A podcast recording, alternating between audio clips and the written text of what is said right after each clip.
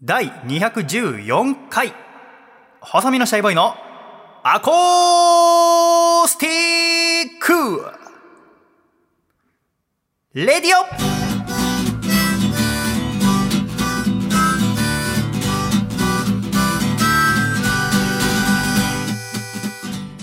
シャイ皆様ご無沙汰しております。細身のシャイボーイ佐藤孝義です。第214回細身のシャイボーイの Acoustic Radio。この番組は東京都江東区門前仲町の私の自宅からお送りしてまいりますこの番組の構成作家はこの方ですどうも、構成作家の笠倉です。よろしくお願いいたします。笠倉さんよろしくお願いいたしますお願いします。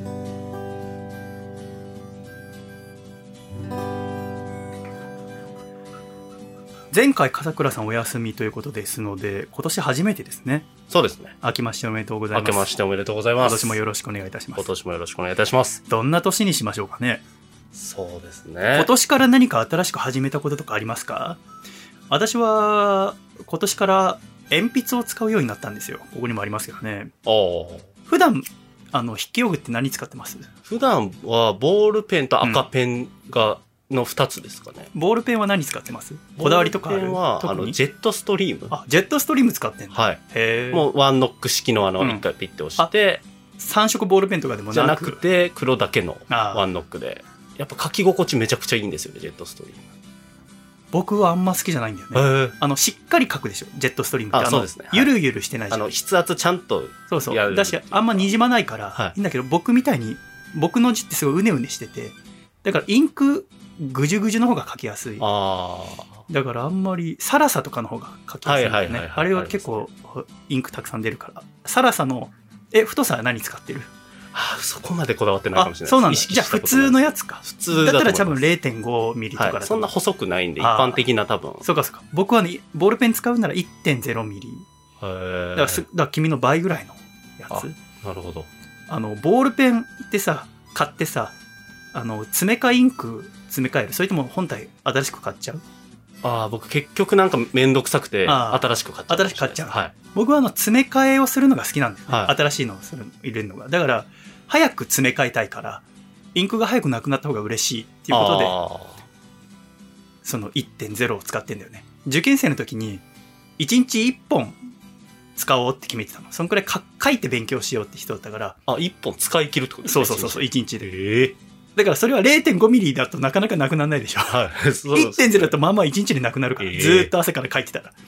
で、1.0使うようになったんだけど、なんか年始になってちょっと新しいことやってみるかと思って、鉛筆を久しぶりに、小学生ぶりかなに使ってみて。鉛筆普段使いませんか？鉛筆は、それこそ、あの、うちの娘が小学1年生なんで、あの、全部鉛筆で、キャラものはダメですよ、みたいな決まりがあって、小学生ってそうか。そうなんです。よキャラものって何？鉛筆にキャラもあのが。あるの、柄がこうついてたりとか。なんかそういうのがダメみたいなので、ダメなの、まあいわゆる今、細見さんが持っているような、うん。三菱の。三菱のその鉛筆みたいなのがスタンダードなので、うん。そういうのを使ったりとかして。て、で、濃さは？濃さは、何でもいいの？いや、HB はダメだった気がするんです。HB ダメなんだ。2B からかなんかで、筆圧のなんか、教育のなんかがあるみたいで。あるんだ。私も今、その、鉛筆ってそういえば濃さってあったなと思って、ボールペン使ってる時は濃さなんてないじゃないですか。で、いろんな鉛筆の濃さ集めて、今私が使ってるのは 2B かな ?2B だね。すぐ丸くなるよ。ああ。こんなに早かったかなと思うぐらいこう書いてて、すぐ先っぽ丸くなって。でも何が楽しいって、この鉛筆削りが楽しいんだよね。ここにもあるけど、この、ああ、あいい。すごくいい。これがね、楽しくて。HB だとやっぱ硬いからあんまりすぐ丸くならないからさ。そう、今なったけど、このいいペン先折れちゃうんだよね。これがめんどくさくてさ、はいめちゃめちゃ机汚れんの。はい。その黒鉛がそのまま折れたの気づかずに置いたままになって上から紙置いたりとかさ、あと何か間違えた時消しゴムで消すじゃないですか、消しゴムこだわりないですか？消しゴムは、あの、シードっていう、あの、え知らない青、水色のカバうんーなんですけど、大抵水色なんだけどね。まあまかあそうそうですね。確かに。本当に水色か青かどっちかなんだと思うんですけど、えっ、と、僕はそれをずっと使ってました。あへのー、機体でシーズって書いてる、なんかおしゃれ、洒落た感じのロゴなんですけど、知らない。それがすごい、なんか父親が多分これ使いな、みたいな感じで、うん。影響でやってたんですけど、うちの娘は、あの、モノ。うん私もそう。結局物消しゴムに戻ってあれ、いいですね。いいよね。なんだろうね物消しゴムがいいのね。でもあの消しカスってこんなにめんどくさかったかなと思うわけ。わかります。どうしてたんだろう小学生の時。いや、本当どうしてたんだろうなと思うぐらい、親になって、この、掃除するじゃないです か。もう、宿題やってる机がもう、鉛筆のその黒鉛のやつとか、そうだよかね消しカスで大変なんですよ。どうししてる？もう、僕はもう、なんていうか、机にあるじゃない？ああのったら？ゴミ箱をまず机のその、なんか、ヘリにこうやって、なんていうか、あ流ーし込むちりとりあー。ちゃんとでもそううやってるんだ、偉いね。僕はもうだから一日の終わりにもう掃除機机の上直でビュワーってかけちゃう。ひどい時はそれやります。はい。いや小学校の時とかはもう捨ててたと思うんだよね。あのー学校で机の上消しカスあったらペッペッペッって、ああ、下にこうもうね、そうそう。申し訳ないけどもう床に。別に申し訳ないとも思ってなかったですよ。小学生の時はそうです。でもそんなに消しカスが落ちてたってイメージもないんだけどね。すごい汚れてたと思うんだけど不思議だなと思って。そうです。それも楽しくて今鉛筆使ってんだけど。でこれまた短くなるとなんかこう短くても使えるホルダーみたいのあるから。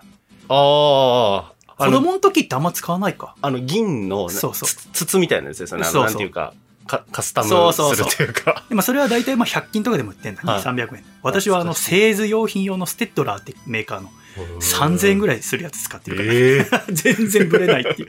めちゃめちゃ短いところまで使えるから。えそれ使っててすごい楽しいんですよね。今だから鉛筆使うのが楽しくなってますけどね。えいいですね。あと今年から始めたことっていうと英語で日記を書き始めまして。ああ、見ました。はい。信じられないぐらいめんどくさいんですよね。もう、もうすぐだから1月1日から始めたので、はこの2月1日で1ヶ月経つんですけど、もう後悔し始めてますね。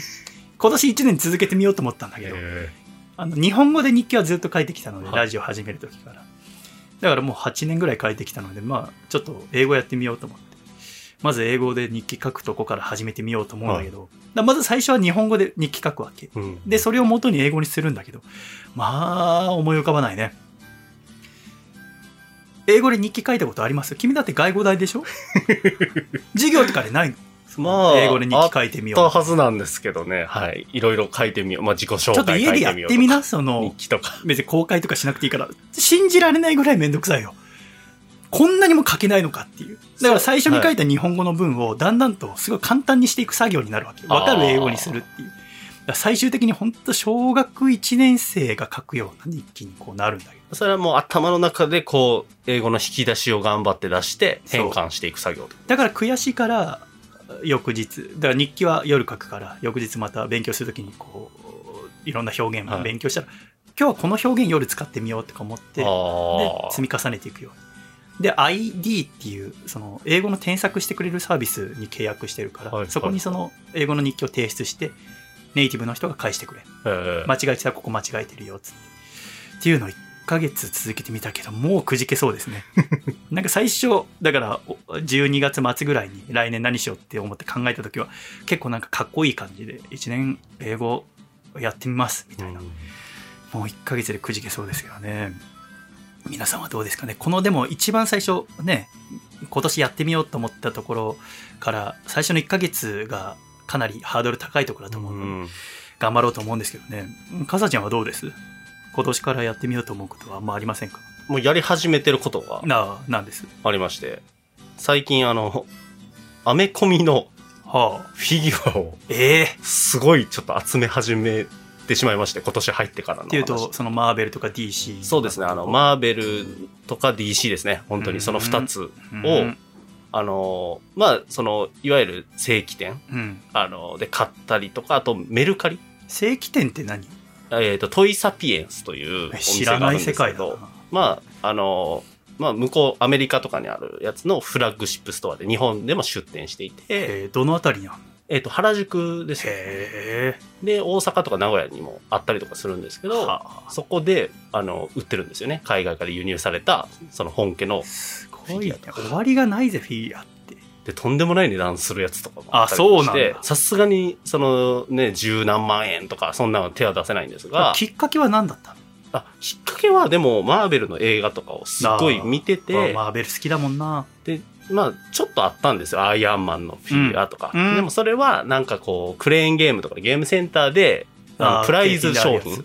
でもともと集めてたもんね、まあ子供とか。そうなんですよ。なんか集めていた中で、な自分用にちょっと集めたいなって思い始めて、その造形とか、なんかこう、フィギュアの中でもこう、こういう細かい造形がすごいとか、あと、やっぱプライズよりもちゃんとしてるんだ。ズやっぱりそこは全然違うのであ、そうなんちょっとその世界にへーハマりそうな感じですね、今。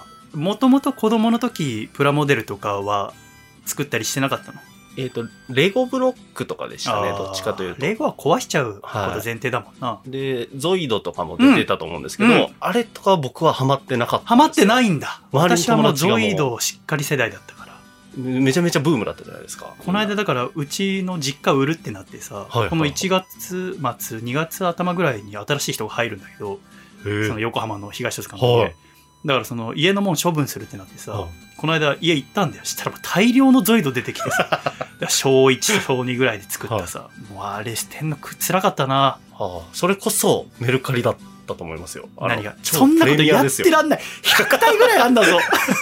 超当時のプブレードレミアですよ。ライダーだとかさ ジェノザウルスみたいなさウルトラで全部やって値段交渉やってらんない。まとめてなんかあれだよ。きあの寄付したよ。あおもちゃが必要だっていうところにいるのかわかんない。ほとんどがそういう方ですよ。出品されてる方、メルカリに。あそう引っ越しを機にとか、うん。あと、明らかに、えっと、旦那と、これ、別れたのかなっていう へー。女性の方が大量にアメコミのフィギュア出品してへて、ー。短期間で。うわ、これあ、そうかな？の見て。っていう、なんかそういうのも、なんか楽しみながらちょっとあ買い物はしてますね。それ怖くない？いずれが我が身だっていう。いやいやいやいや、やめてください。ないないない。その人も買った時はそう思ってないでしょ？だって。えもう何買ったの？えっ、と、買ったのは、バットマンの、まあ、DC のバットマンのまあフィギュアと、バットマン今買うんだ。あと、スパイダーマン。あの、最近公開されてめちゃくちゃ話題の、なんかコスベイビーって言って、すごいなんか可愛くデフォルメされたスパイダーマンを、それでもいいの？そのパターンもちょっと欲しいなっていうの好きなんは。はい。もうじゃあ何でもいいじゃん。な何でもよくリアルのも好きなんでしょ？そうですね。で、一個、ホットトイズっていうメーカーがあるんですけど、うん。それが一番造形が良くて、えっ、と、いわゆるそういうアメコミフィギュアの元祖みたいなブランドなんですけど、なんか絞ろうと思わないの？えっ、と、今でもまさにその、どうしようかなっていう時期です。あの、楽しい時期です。なるほどね。楽しい時期だな、それは確かに。そうなんだ。で、一個まあ、そうですね、バットマンに出てくるジョーカーダークナイトに出てくる敵役の、ジョーカーの、すごいいい、はい、あの、ホットトイズのへフィギュアを買ったので、ちょっと届それはメルカリ？それメルカリでした、メルカリでも本当掘り出し物で今、ショップでは売ってないものえうん。で、いくらぐらいです？えっと、1万円ぐらいです。へえそれはなんか、ああ、ってこう、いい買い物したなっていう。それを何？炭治郎の横とかに置くの？あ、炭治郎、そうでしょ。炭治郎コーナーもありますけど、家に。あ、はい。違うとこに置く。それはもう、はい、もうアメコミコーナーを最近作りました。そうなんだ、はい。ええ今じゃああるのは？今あるのはスパイダーマンとバットマン。スパイダーマンとバットマンとアイアンマンもあります。アイアンマンもはい。で、それも複数なんかこうアイアンマンがいたりとか、へえなんか種類どんどん増やしていこうかなっていうのはなんかありますね、キャラクターの。あー。じゃあなんかこう集めていくうちになんかこう縛りが出てきたりとかあるのかもな。そね。これ重点的に集めてみようかな、スパイダーマンか。スパイダーマン新しいやつ見ました？見ました。見たか。私も見たんだけどあの予告を見ずに行ったんだよね。ああ、はい。で、えーあれ予告で出てるとこだとこうスパイダーマンって今まで何種何回かあって、はい。過去の作品出てきたやつ敵が出てきますよみたいなあもう予告で書いてあったはいでしょ、それ見てなかったんだよね、はい。で私映画館一人で行ってでなんかに最初の方で寝ちゃったんだよはい、はい、はい。そのつまんなくて唯一じゃないなんかすごい評判いいよねはい。でもつまんなかったんだよね、最初の方。意味わかんないと思って。あ でも、はいあの主役のトム・ホランド君がマッチョになってたでしょあれはよかったね。マッチョなってんじゃんいやいやいや思ったでしょ 思いますけど。マッチョなったでかく。くビルドアップしてんじゃん。はい。筋トレしてるわ。肩でけえなと思ってさ。あのーで退屈で寝てさはい。起きたらさなんか僕が中1の時に一番最初のスパイダーマンの映画はいがあったんだけど、はいその敵が出てきてて、はい。俺13歳に戻ったと思ったんだよね 映画館で見たんだよ、はい本目の映画館でさ、はい。その時の敵出てきたからさ、はいゴブリン出てきてえ今中 3? と思ってすごく寝ぼけてるからさ、あ違う今俺33歳だと。びっくりした。だから過去の敵出てきたとか。はい。そういう映画だったんだね。最高の映画ですよね。あそうなんだ。あやっぱ面白いんだ。面白いですね。え最初退屈じゃなかった？最初でも別に面白いんだ。まだ何も、まあ、まあ、地味に何かが起き始めてる感じというか、あまあでも、その前の作品とかをあ踏まえて見る人が多いので、えーその時間、踏まえ、踏まえた時間って感じですね、前半は。僕だからやっぱりあのベネディクト・カンバーバッチが演じてるあの役はい。がちょっと納得できないんだよね、まあ、ドクター・ストレンジというキャラクターなんですけど、うん。そうですね、納得できない人多いです。ああそうな嫌いっていうか、あれ出てきた瞬間またこいつかよお前のせいで大変なことになったんだろう。全部。エンドゲームでおう。前のせいでっていう。キャラです。あそうはい。どの作品楽。しいんだ、はい。そういうことなんだ。なんか私はもうそこで寝ちゃってさ。もともともその傲慢な医者なので、それがヒーローになったので、性格クソ悪いっていうか、あそうなんだ。もはい。頭はいいんですけど、お前がっていう。あ だから私のそのジム一緒に行ってるアメリカ人の友人がマーベル大好きで、は何としてでも見てくれって言うから見たんだけど あんまりしっくりこなくて。でもみんな面白いって言うじゃんか。面白いですそうね。なんだと思って不思議と思ってさ。あのーううちの妹もマーベル大好きでそれこそなんかフィギュアとか持ってんだよね。うん。フィギュアとかってやっいつ終わんの？だって。終わんない。捨てる時が寂しくならない？ま考えたら。そんなこと考えたら集めらんないか。まあでも全然、昔僕、ドラゴンボールのフィギュアをめちゃくちゃ集めてたんですけへど、なんか自然と離れていきました。まあ場所が変わるとかもあるんですかね。引っ越しとか大学と自然にそうか。なるもんなどうなるんでしょうね。ねまあ今でも楽しいんだもんねそうですね。だからこの間それ妹が集めてんだって分かったのは妹の家に遊びに行ったのよっていうのもあの妹結婚することになって、はでその相手の男の人からう私とおうちの母さんと挨拶があるって言ってそれ言ったんだよね妹君と同い年だけどはい。その旦那さんになる人はもっと年下でうん26ぐらいかな、うん。なんだけどまあ結婚しますってなってさいやめでたいなと思ったんだけどその母さんが来る前に私行ってであじゃあ母さんが来てからた正式に挨拶しますみたいな感じになったんだよねでその旦那さんの方からじゃあお兄さん俺弟ができたんだよはい？すあえだからそうだよねだ義理の弟があさあ、そういうことかい。やその親の再婚の話じゃない いやそれかうちの母さんが産んだってこと60近くなってはしんどいでしょそうですね。あの弟ですよね。そう、義理の、そうそうはいそう。あのー義理の弟がねやっぱ弟ずっと欲しかったんだよね。ああ、ええ子供の時から。キャッチボールとかしたいじゃんか。はいはいはい。ちょっと弟と仲良くなりたいんだけどさ、弟がガリガリなんだよね。はい多分球3メーターぐらいしか飛ばないと思うんで、キャッチボール。いい子なんだけどさ。はい。で、熊本の子でさ、で、その年末、結婚の挨拶を妹がしに行ってさ、うんで、熊本のお酒買ってきてくれって一緒に飲みましょうってことになったんだけど、私今年お酒飲まないことにしたんだよね。ええあの英語の勉強するために。はいはいはい。だから、せっかく買ってきてくれたけど、いや、ごめん、お酒飲まないんだ、っつって、まず雰囲気悪くなるでしょ、ちょっと。その、せっかく買ってきて、あれ？で妹もなんでよ、はいみたいな。もともとあんな飲んでたじゃん、みたいな雰囲気になって、いや、ちょっと飲まないんで、つって。んで、あ、じゃあ、ちょっとゲームでもやりますか、って言われて。はで、スイッチを持ってたから、妹がね。で、何のソフトがあんのって言ったら、いや、最近、二人でマリオパーティーやってんだ、って言うわけ。ああ、マリオパーーティーやってんだって。家で持ってる、マリオパーティー。あの、昔やってましたけど、今は持ってないですね。なんか新しいやつが、はい。年末ぐらいに出たらしくて、それは昔あった任天堂64のマリオパーティあ、えーのミニゲームをリニューアルしてええやってる、そのスイッチでできるらしいんだよね。えで、64のマリオパーティーなんつうのは、私が小3、小4ぐらいの時に、はいいつも週末になると家族でやってたんだよ。はい64にコントローラー4つつながってうんさ、父さん母さん、俺妹で。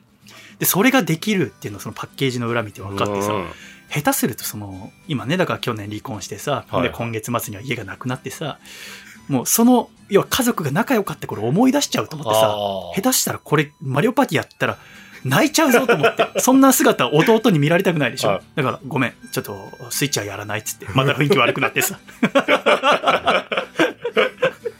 もうすごい雰囲気悪くなって、じゃあネットフリックスでもちょっと見て待ってますかみたいな感じになってさ。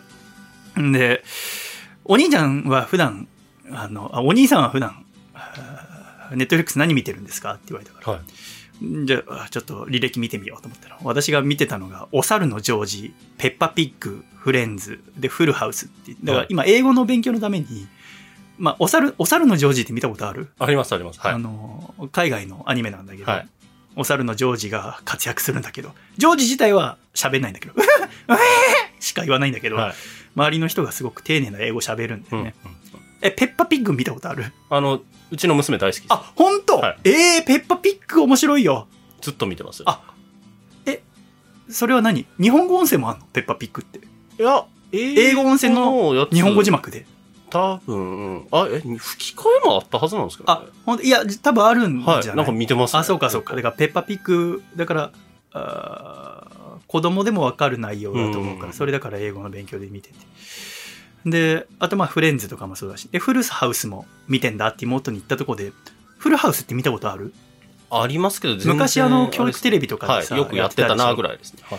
で、その、まああれは要は家族のお話なんだよね。で、奥さんが亡くなったところから始まるんだよね。うんで、自分だけじゃお父さん子育てでできないから親戚と親友と一緒に暮らして、みんなでこう楽しく暮らしていくって話なんだけど、その、リホと会った2日前ぐらいにそのお父さん役の、ダニー役のボブ・ザケットさんがお亡くなりになったんだよ。ボブ・ザケットさんお亡くなりになって、そうすごい悲しくて、今まさに私は見始めたとこシーズン1、シーズン10ぐらいまであるんだけど、シーズン1ぐらいしかまだ見終わってないところで亡くなっちゃって、すごい悲しかったから、それを思い出しちゃってまた暗くなってさ、いやちょっとネットフリックスは見たくないな。で、まあ妹になんか怒られてさ、お兄ちゃん、そのネットフリックスせっかく契約してんのになん、そういうのしか見てないんだみたいな。今流行りのがどんどん新しく出てんだよ、つって。それこそイカゲームだの、はい韓国系のやつすごい面白いよって、ね妹はなんか韓国のやついろいろ見てるらしいんだよね。はい。で、今こういうのあんだよ、ちょっと見なよって言われて、見たのがあの、脱出お一人島っていう、ああ、最近ね、配信されまあれ最近なんだ。は見たことない。い。な、ないです。脱出お一人島っていう恋愛バラエティなんだけど、はなんかあの、まあ、あーまあコロナ対策もあるんだろうけど、む無人島に、まあ男、女6人ずつぐらい行って、で、まあ恋するか恋しないかっていう、まあ別にあんま面白くないんだけど、ただ、すごかったのが、男性メンバーがみんなマッチョなんだよ。すごいマッチョだよ。韓国の人ってあれどうなってんの？あれ。信じられないぐらいマッチョなんだい。よ。で、まあ、で、まあいろんなタイプの男性がいて、うんまあ基本ずっまあ、ビーチが近くにあるから、すごい上裸でいることなんだけども、その男性の体見てるだけで楽しいんだよ。女性も綺麗なんだけど、とにかく男がマッチョなんだよね。で、でもなんか、おみんながこう、うビーチで遊んでる時とかに、一人だけファッションの会社やってますって子がずっと服着てるの、上上着ね。はいはい。あ、じゃあこの子はやっぱりこう、なんだろう、フィットネストレーナーの人とかいるから、あ男の中に。やっぱそういう人に比べたら体ちっちゃいから、恥ずかしいからずっと服着てるんだろうなと思ってたら、途中で、なんかビーチでビーチフラッグしますみたいな。はいはい。で、その海の中から浜辺まで走るっていうところで、だから上着は脱がなきゃいけないってうん。言って、そのヘロヘロしてるんだろうなって子が脱いだら、全然私よりマッチョなんだよね。基本一番、マッチョの基準の一番下が日本のマッチョなんで、もう、もはやへちょっとマッチョを言い過ぎてよくわかんなくなってきたけど、その、ま、とにかくマッチョなんだよね。え。最高にマッチョの作品でさ、面白いなと思ってたら母さん来たんだけどさ。で、まあちょっと、でも、すその後も妹にすごい怒られてさ、はい全然見てないって怒られた後に気づいたんだけど、でそれ家族アカウントでさ、私が契約したのを妹と母さんにアカウントをあげてるんだよ。はい家族はいいから。はい。だからお金払ってんの私なんだよね。なんで怒られなきゃいけないんだろうと思ってさ。あいつのアカウント消してやろうかって今思ってんだけど。まあめでたいからいいかと思いながら。で、その後母さん来て、で、結婚することになりました。うんまだ日付決まってないらしいんだけど、今婚約した状況で。あら。で、おめでとうございますっつってさ。で、鍋作ってもらって、その旦那さんに。で、美味しく食べてさ。で、そのうち、まあ家族顔合わせがあってさ。うん相手3兄弟で、おに、一番末っ子なんだって。だお兄さん二人いて。で、だから私が一番上になるわけだよね。はいはいはい。ああ、結婚式とかどうすっかなと思って。今またこういう状況だから結婚式はまだ決まってないんだけど、はい妹結婚式場のあるホテルで働いてるからさ、港未来の。へえ。だからまあそこであげんのかなと思いつつ、うん。いや、楽しみだなと思って、でもまあご飯も美味しくてさ、お酒飲んでないけどなんか酔っ払った気分になってさ、うん。心温まってさ、すごい楽しくて、まあ夜10時ぐらいかな、おいとましますっつって、でこれからよろしくねっつってさ、いつか二人で遊び行こうねっつって、キャッチボールしようねっつってさ、で、家出て、東戸塚の駅から電車乗って、で、座ってさ、東京に帰るわけじゃん。うん。昔はさ、横浜住んでる時は東京で歌ったり働いて、えー終電とかで東戸塚に帰ってきてたけれども、今は帰る場所が東京になったんだなと思って、なんか感慨深いもんがあるなと思いながら座ってガタンゴトンってなってさ、えー眠ってさ目覚ましたら千葉ね。千葉。で慌ててみたら終電もうないの。ち千葉。前は逗子に行ったんだよね。その東京から東戸塚寝過ごして逗子に行ってたんだけど、逆になると千葉になるんだと思って。し夜12時半の千葉寂しいうよわ千葉ってさ千葉駅ってどこにあるか知ってる？行ったことある？千葉くんって知ってる？千葉君は知ってます。千葉くんの絵がここにあるんだけど、はい千葉くんの喉、喉仏の部分、これが千葉駅。あの、海浜幕張より奥ね、あの、まあ、仮メッセとかがある。絶望だよね。え、こう、え寝過ごしたりとかしたことないんだ？光が丘って終点だから。ないですね。終点なんでありがたくも。そうだよね。はい大阪時代もあんまないんだ。ないですね。どうする？千葉行ったら。いや。え、どう？でも私ははい細身のシャイボーイやった時から決めてんのは、はい。絶対にどこに寝過ごしたとしても、はいホテル泊まったりネットカフェ行ったりしないっていう歩いて帰るって決めてるんだよねそれがすごいです別にすごかないけどいや、僕はもう一瞬で妥協しあますね。本当？もうね、カフェ泊まっちゃおうとかタクシー乗っちゃおうって、い、やもうでもその逗子から東戸塚はなんとなく知ってるけど千葉から門前仲町ってどんくらいなんだろうと思って。ー。はい。調べたんだよ Google マップで。何キロだと思う？え35キロあんだよねいやいやいやいや。35キロかと思ってマラソンに近いことをやってるじゃないですか、で、も、で、その時点で12時半でしょ、はい。でいつもジムで走る時の速度、僕ゆっくりだから、まあ、時速10キロで走ってんだけど、はい。ってことは3時間半走れば着くってことだよね。はい。そうかと思って。でもね、その、あ妹の家行く時にちょっと格好つけて、おしゃれして行ったんだよ。ジャケット着て。あで、いつもだったらダウン着るんだけど、ちょっとシュッとしたコート着て。あ。うん。結構薄着なんだよね。だけど、その時のお千葉駅の気温が2度なんだよね。2度かーって。なかなかだなーと思って。なかなかしんどい。千葉駅の駅前結構なんかビローンとしててさ、はい。人も全然いなくて。で、どうしようかなと思いつつ、でも携帯見たらさ、残りのバッテリーが20%なんだよね。うわ。うわーと思って。でも、そんなモバイルバッテリーなんて買わないから、買うんだったら止まればいいってことになるじゃんか。はいはいそれが3000円ぐらいで止まれるんだからさ。ら絶対モバイルバッテリーも買わないから。でもこのままだと電池なくなると思って、慌ててメモ帳に帰る道のり、地図書いてさ。この信号で曲がるみたいなのをメモっといてさ。で、そこから歩き出すんだけど、ちょっとしたらあの、コミュニティサイクル見つけて、ああー、はい。ハローサイイクリングっていう、あ、これ、家の近くで見たことあるなと思って。はい。これ乗ってみようと思ってさ千葉駅の近くにあったじコミュニティサイクル乗ってでも残りバッテリーが14%なんだよねうわうわーと思って、ね、そこから走り出してさ、はい。で30分ぐらい経ったところで電池なくなってさ、はい。でもそのハローサイクリングは東京によく見るあのドコモの赤い自転車と違って、はい。バッテリーが切れてもまあまあ軽いんだよね。えー、私も知らなかったんだけど、はい。私も慌ててそのハローサイクリングに千葉駅の駅前で契約したから、はい。クレジットカード登録して。だからそこから走って走ってまあ信じられないぐらい寒くて。で電池も携帯なくなって、はい。そのメモ帳に書いたよくわかんねえ地図 震えながら。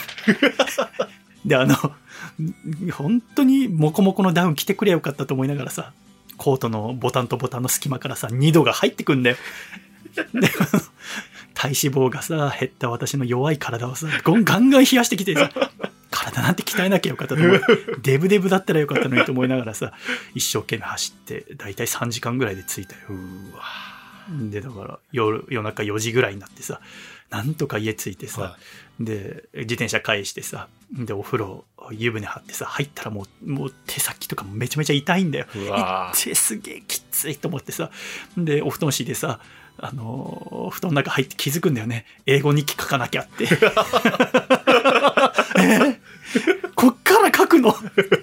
布団出てさ、机についてさ、え日本語で文書いてさ、この日本語じゃ難しいからっつってさ、簡単な日本語にしてさ、英語書いてさ、はい。アップロードして寝たんで。したらもう朝6時半になっててさ、うわ 本当にやることなすこと全部うまくいかなかったね。散々ですね。たまんなかったね。は あマイルールなんてもう決めるもんじゃないよね。全然破っていいシチュエーションだと思います。どんどん生きづらくなっていくんだよね。いろんなルールが積み重なってさ。去年は、はい。あのーマクドナルド食べないっていうルールにしたんですよ。体鍛えるときに。だから、道端でファストフードとか見ると、ジム行かなきゃって思うようにしたんだよね。はいだから今年解禁になってさ、じゃあ1年ぶりにマック行こうと思って、はいマック行ったら、なんかポテトがないっつってさ、そうですね。あはい。の北米から輸入しているポテトが、カナダの洪水だったりとかコロナの影響で輸入できないっつって、M と L サイズがないっつって、うん。まあ S サイズはあるって言うんだけどさ、まあじゃあまた復帰してからゆっくり食べるかと思って、マックの前通り過ぎたんだけど、この前。でもよく見たらさ、今ハッピーセットがさ、お猿のジョージなんだよ。ジョージ先生と思ってジョージ先生はだって今大好きだからさ、は全然私はその流行りのもん見てないけど、お猿のジョージだけはすごい見てるからさ、ジョージ先生、ハッピーセットになるぐらい人気なんだと思って。そうですね。でもさ、ハッピーセットって33歳買えるの？買えると思います。買えるんだ、はい。それ知らなかったんだよね。まあ、親の顔して買ったらいいんじゃないですか。なんか。悲しいよ 娘のためにみたいな顔でってこと？た。でも、お猿のジョージは、今今の子供にめちゃくちゃ人気ですよ。ハッピーセット。もう、ほぼ店内見渡したら、お猿のジョージ選んでました。4種類ぐらいあるんですけど、あの1あった種類がお猿のジョージなんで。じゃあ、日本語版で見てんだね。多分そうでしょうねあ。それは何？な知ってます。あの、テレビでもやってんの？ネットフリックス以外で？いやもアマプラとか、そのサブスクで確か見れるんで。見てるんじゃないですかへーそういうことか。やっぱはいサブスクがどんどん広がってきてるね。そうですね。子供にもか。最近サブスクでなんか面白いもん見ました？面白かったのは、あの、ホークアイですね。やっぱマーベルのシリーズなんですけど、ディズニープラスというサブスクで、あの、マーベ。ルオリジナル。あれも3話まで見てつまんなくてやめた。ほら、また。なんだよ。まあ、今の顔まあ、ま何あ、あれも踏まえた作品なんでね、ちょっとね。全然英語わかんないんだもん。過去作を。早いよ、話、喋んの。もっとペッパーピッグぐらいゆっくり喋って。いやいやいや途中で鼻鳴らして。あの女の子がさ、ペッパーピッグの鼻鳴らすのできる？コッってやつですね。あれを、娘が真似してて、一時期、それやめてっていうのを、あれだけは、あの演出だけ、急に、パパーとか言って、今日はピクニック行くよ。えー、どこ行くの？お前その水玉にはまっちゃダメだ。めちゃくちゃ多いんですよ、その、カっていうのが。3秒に1回やるから。そら真似するわと思って、子供も。でも、やめてっていう。まだ一人一人のはいいけど、4人でやるからね。家族。あれ、あれ何なんだろうっていうの。確かにちゃんと豚なんだけどっていうの。あれしっかり豚だな。はい。それを思い出しました。あーそうじゃあ最近はだから北海見てる。今回は全部見た？全部見ましたよ。本当に面白い？めちゃくちゃ面白かったですよ。よかったですよ。へえ。まあ、クリスマスに見たかったなと思いましたけどね。クリスマス公開だったんで。そのまさにそのシーズン。でも別にそのクリスマス要素そんな強くないでしょ。まあまあまあまあまあ、はい。全然それ抜きでも見れるんですけど、でも面白かったですよ。本当に？はい。もうマーベルなら何でもいい病になってない？もうマーベルをたくさん見てるからやっぱそうなってるところもあるんですけど、うわここでこの人出てくるを、その、ホークアイでもやってましたね、ちゃんと。へえ、3話じゃなかったけど。3話じゃないですね。あ、3話ダメです。はい。何よ4話、5話をちゃんと見てください。その、そこからです。はいい。や、だったらもう早めに言ってくんないと。4話で誰出るよって。そう言わないから、おーってなるんですよ。なんかあの小娘がさ、生意気でさ、いや、それはわかりますよ。はい。小娘小はい娘、しかも話すの早いから英語が全然読み取れねえんだよ、字幕が。もっとゆっくり喋れよと思って。確かに早口だったかもし小れないですね。娘よ。なかなかねそうなんだ。ちょっとはいそのうち見てみるか。私はあのー配信系で最近見たのは、あのリターントゥホグワーツですね。あ最高でしたね。あれですか、同窓会のやつですか？ハリー・ポッーターの第1作目から20年経ったってことで、それ見たいな。キャストがあの同窓会開くんだよね、20年ぶりに。あれがすごくてさ。え、あれは、あどういう、あれなんですか？ドキュメントとしてなのか、その設定に入ったまま合うんですあのね、えードキュメントだね。かへドキュメント。だからまあインタビュー集、対談集だね。はいでもなんか、はいはい映画に焦点を絞ってて、思ったより同窓会同窓会してなくて、映画の監督、ハリー・ポッターの映画ってまあ7作、まあ、あーパート1、パート2とかもまたあるけど、監督が、まあ、ほぼ毎回違うんだよね。だからその監督が出てきて、いろんな現場の話してくれるって。でもさ、その、ハリー・ポッター役、ロン役、ハーマウニ役のダニエルルとかルパート、エマ・はいアトソンからすると、ずっと同じキャストでやってるじゃん。うんだけど監督が変わるから、監督のことをやっぱ結構品定めすんだよね。この監督はは前の人と結構違うとかさ、はいはいはいあのこの監督はこうだったみたいな。うんうん言ったらだって撮影開始した時期って12歳とかだから、はいはいはい。子供なわけじゃんか。その子供の扱いが、監督はうまかったみたいな話をみんなでするんで集まって、へーあの人いい人だったよねとかさ。それが、なんか私はこう、なんて言うんだろう、作品以外のとこあんま興味がない人間なので、うんそんなにこの作品、このリターンとホグワーツ興味なかったんだけど、一応見てみるかと思って、見たらたまんなかったね。もう3人が座ってる姿だけで、うんもうぐーっと来ちゃってさ、そのダニエル・ラドクリフは同じ89年生まれで、うんルパート・グリンと論役の子が88年、エマートソンが90年生まれだからもうめちゃめちゃ同年代だからさ、はいなんか子供の時からずっと見てたあの3人がもう大人なんだよ。うん。ただよくわかんないのは、なんかダニエル・ラドクリフがもうすごいヒゲ生えてんの。すごいんだよ、見てほしいな。イギリス人のあのヒゲの生え方、何このほっぺまでヒゲ生える感じ。その、ビートルズもそうだけどさ、はいすごいヒゲ生えてんだよ。もっさもさなの。私あんな生えないけどなと思って。でもその3人のトークがすごい良くてさ、またなんかこう、大人になったなっていうトークもいろいろあるの。うん。エマ・アートソンがあの5作目でハリー・ハーマイオニー役やめようと思った話とかさ、やっぱ普通の子供たちが一気に大スターになるわけじゃん。はいはいはい。で、そこから10年ぐらいずっと一緒にいてみたいなさ、その話がすごく良かったんだよね。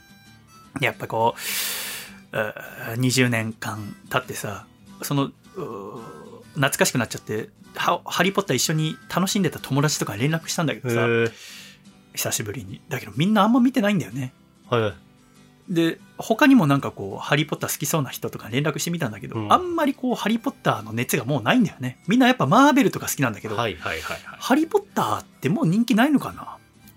まあもう終わってますけどね。す。はい、まあ、。だけど、4月に、あの、ファンタスティック・ビーストっていう、ハリー・ポッター系列の映画、ハリー・ポッターの時よりもずっと前の話なんだけど、何十年か。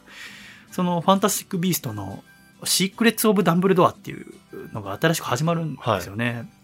だからそれに向けてやっぱ楽しみではあるので、うん、ちょっと、しかも、あの、夏からは、ハリー・ポッターの舞台が東京でやりますからね。えー、ハリー・ポッター役誰だと思いますか？え？あの、その、ハリー・ポッターと呪いの子っていう舞台は、はハリー・ポッターの映画の一番最後から19年後の話だから、い。はい。ハリーがもう大人なので30代後半になってるんだよね。へえ。3人知らない？知らないですね。藤原竜也、石丸幹二、向井治です。面白そうだよね。藤原竜也さんのハリー・ポッター見たいでしょうよ。へ楽しみだーなすご。これ見に行きたいんだよね。すごいキャスティングですね。すごいでしょ？そうなんだ。私もびっくりした。え、どのハリー見たい？藤原竜也さん、石丸幹二さん、えー向井治さん。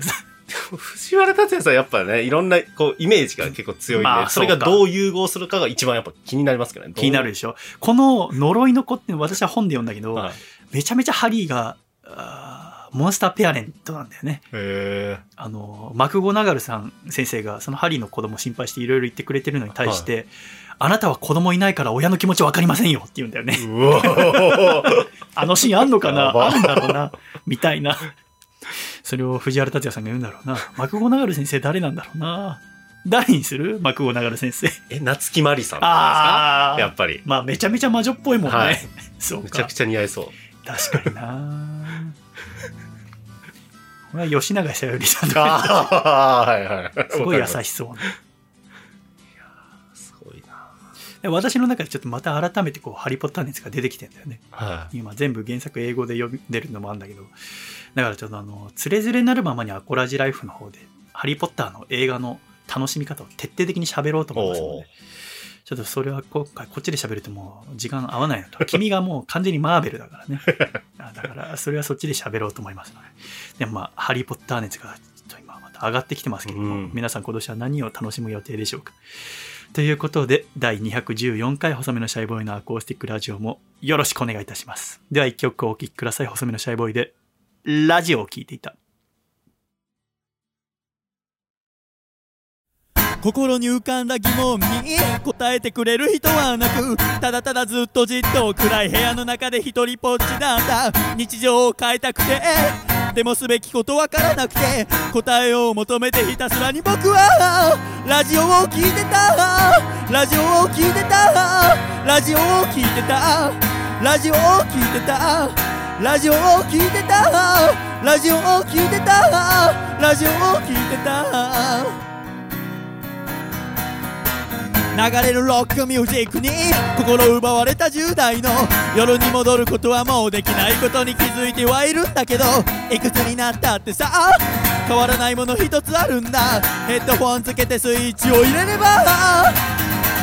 パーソナリティが話す言葉耳を澄まして。真夜中笑いと音楽で過ごせば。かたくなに拒んでいた朝も。案外可愛く見えたりするんだ。だからラジオを聞いてた。ラジオを聞いてた。ラジオを聞いてた。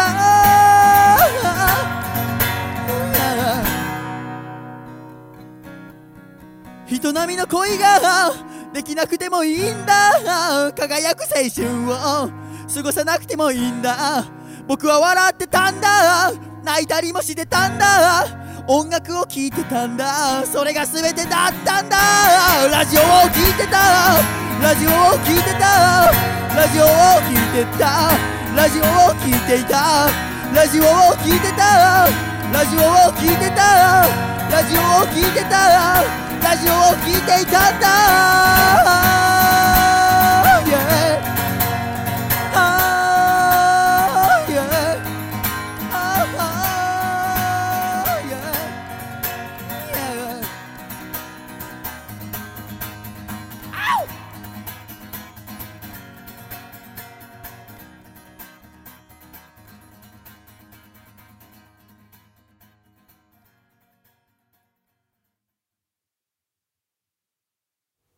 シャイということで改めまして細身のシャイボーイのアコースティックラジオ。細身のシャイボーイと笠倉でお送りしてまいります。よろしくお願いいたします。よろしくお願いいたします。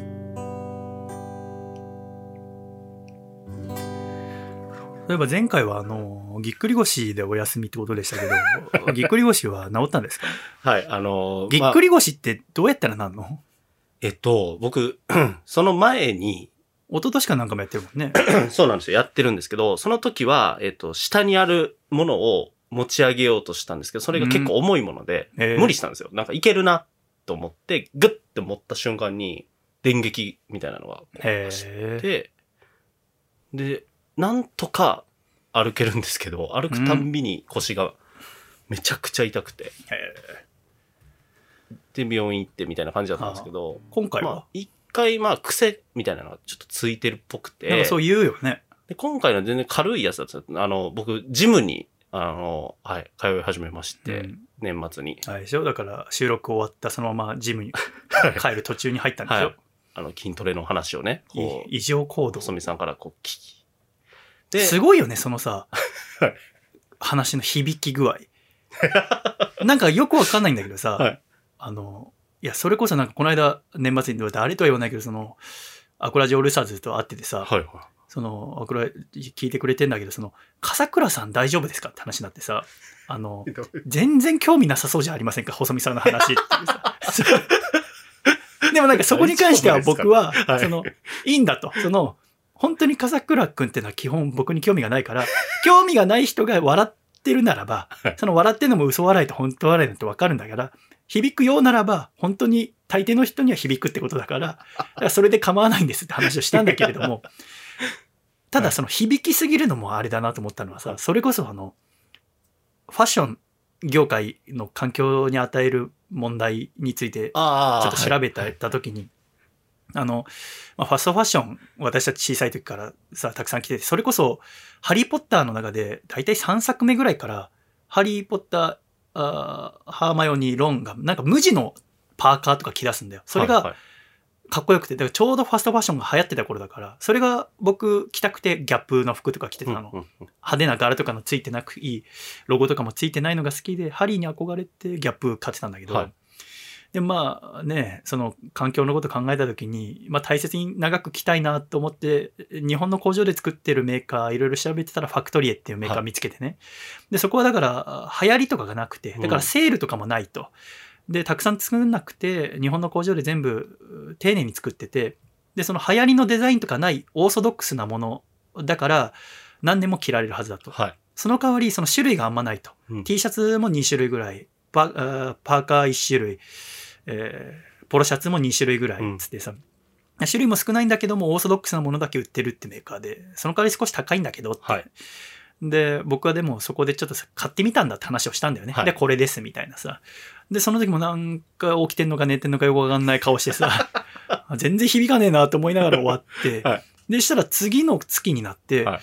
こんにちは、つって、あの、ファクトリーの服買って、って聞いて、え でなんかシャツ、シャツ着てきてんだよね。はでもさ、その、なんか感じるところがあったんだろうな、その話に関しては。はいはいはい。たまたまその、私の打率は、あー1割ぐらいしか基本ないけど、その1割がそのファッションの話だったんだろうな。はでもさ、その、ファクトリエっていうのはすごい種類が少ないんだよ、服のね。そうですね。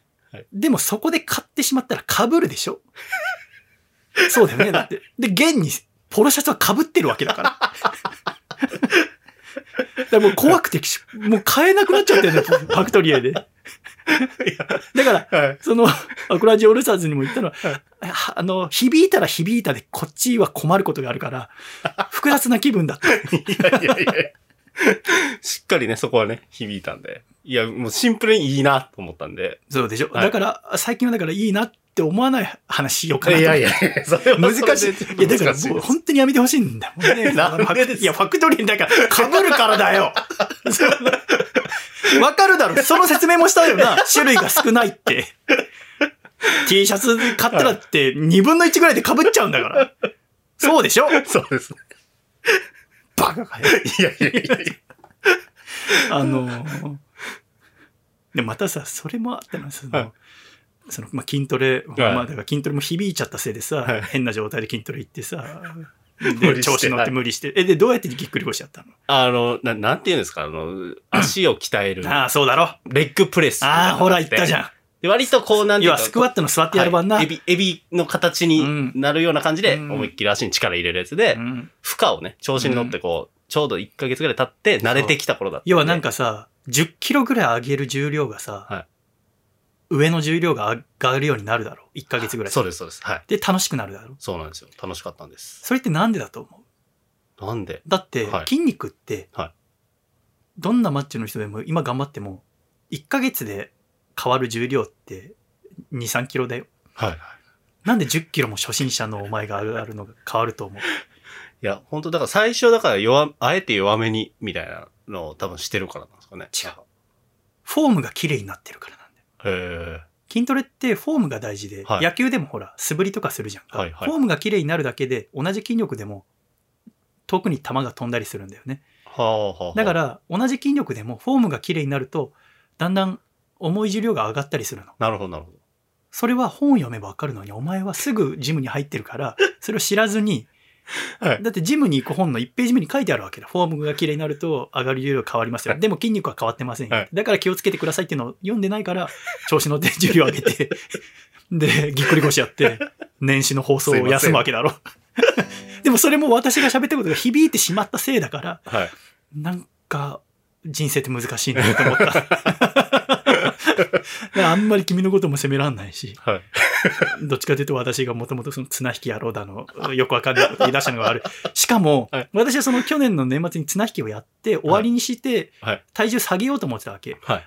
なぜかっていうと、ファクトリエっていうのはその、日本のそのオーソドックスな体型の人のしか作ってないから、もう LL がパンパンなの。あ、わかります。はい。だから、もうファクトリー着れなくなってきてんだよね。で、しかも、はい年末になって、だから冬服出した時に、なんか眠り浅くなったんだよ。なんか朝起きた時になんか疲れておれねえなって思って、なんでだろうと思ったら、ここ3年ぐらい着てたパジャマがもうパツパツなんだよね。だからもう息が吸えなくなってて。で、困って、どうしようかなって思ってた時に年末和服着る仕事があって、はい。和服着たら、一昨年ぐらいに買ったやつか、全然きつくなかったんだよ。うん和服ってこう布で包んでるから、太っても痩せても平気なの。で、それに気づいて、あの、今年の誕生日に私自分でサムエ買ったの。はい、はい。今着てるやつなんだけど、サムエは、まあお寺のね、お坊さんが、あー日常の仕事するときに着る服だけど、こう包み込んでるから、太っても痩せても平気っていう。いいですね。だこれもだから年末、本当は、あー山口県に旅行行こうと思ってたんだけど、一人旅。君がぎっくり腰で休みになって、収録伸びて、はで、その次の日にあった仕事がどんどん伸びた結果、一人旅行けなくなって、浮いたお金で買ってるわけ。だから、ありがとうね。い。いぎっくり腰やってくれて。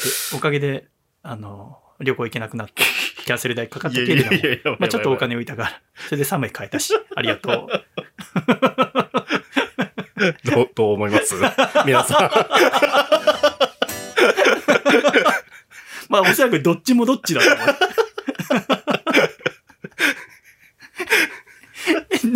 年末年始はどう過ごしてたんですか？あ大阪帰ったんでしょ？はい。まあ、まあ、ぎっくり腰もね、別に幸い、あの、軽軽いやつというか。あ、そうなんだ。俺は旅行行けなかったけど、お前は大阪帰れたんでしょ？た。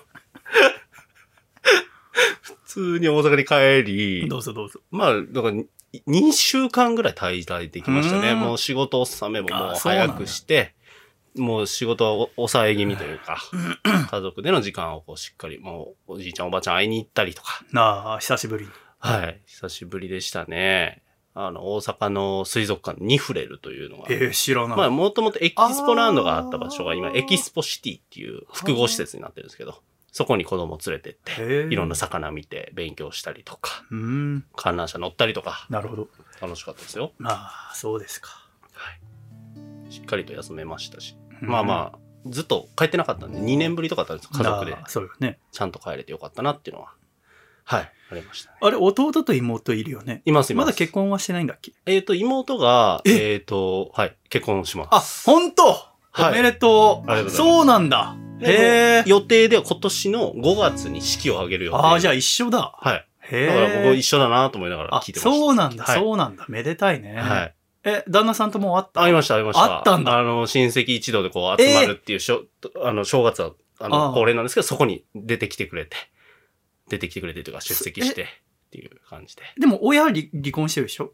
あ、そうですね。君の。なので、あの、おばあちゃんの家でみんな集まるっていうのが恒例なんですよ。おで母さん方の？えっと、僕の父は出てなくて、え、で、母は出てるんですけえど、みたいなお父さん方のおばあちゃんの家で？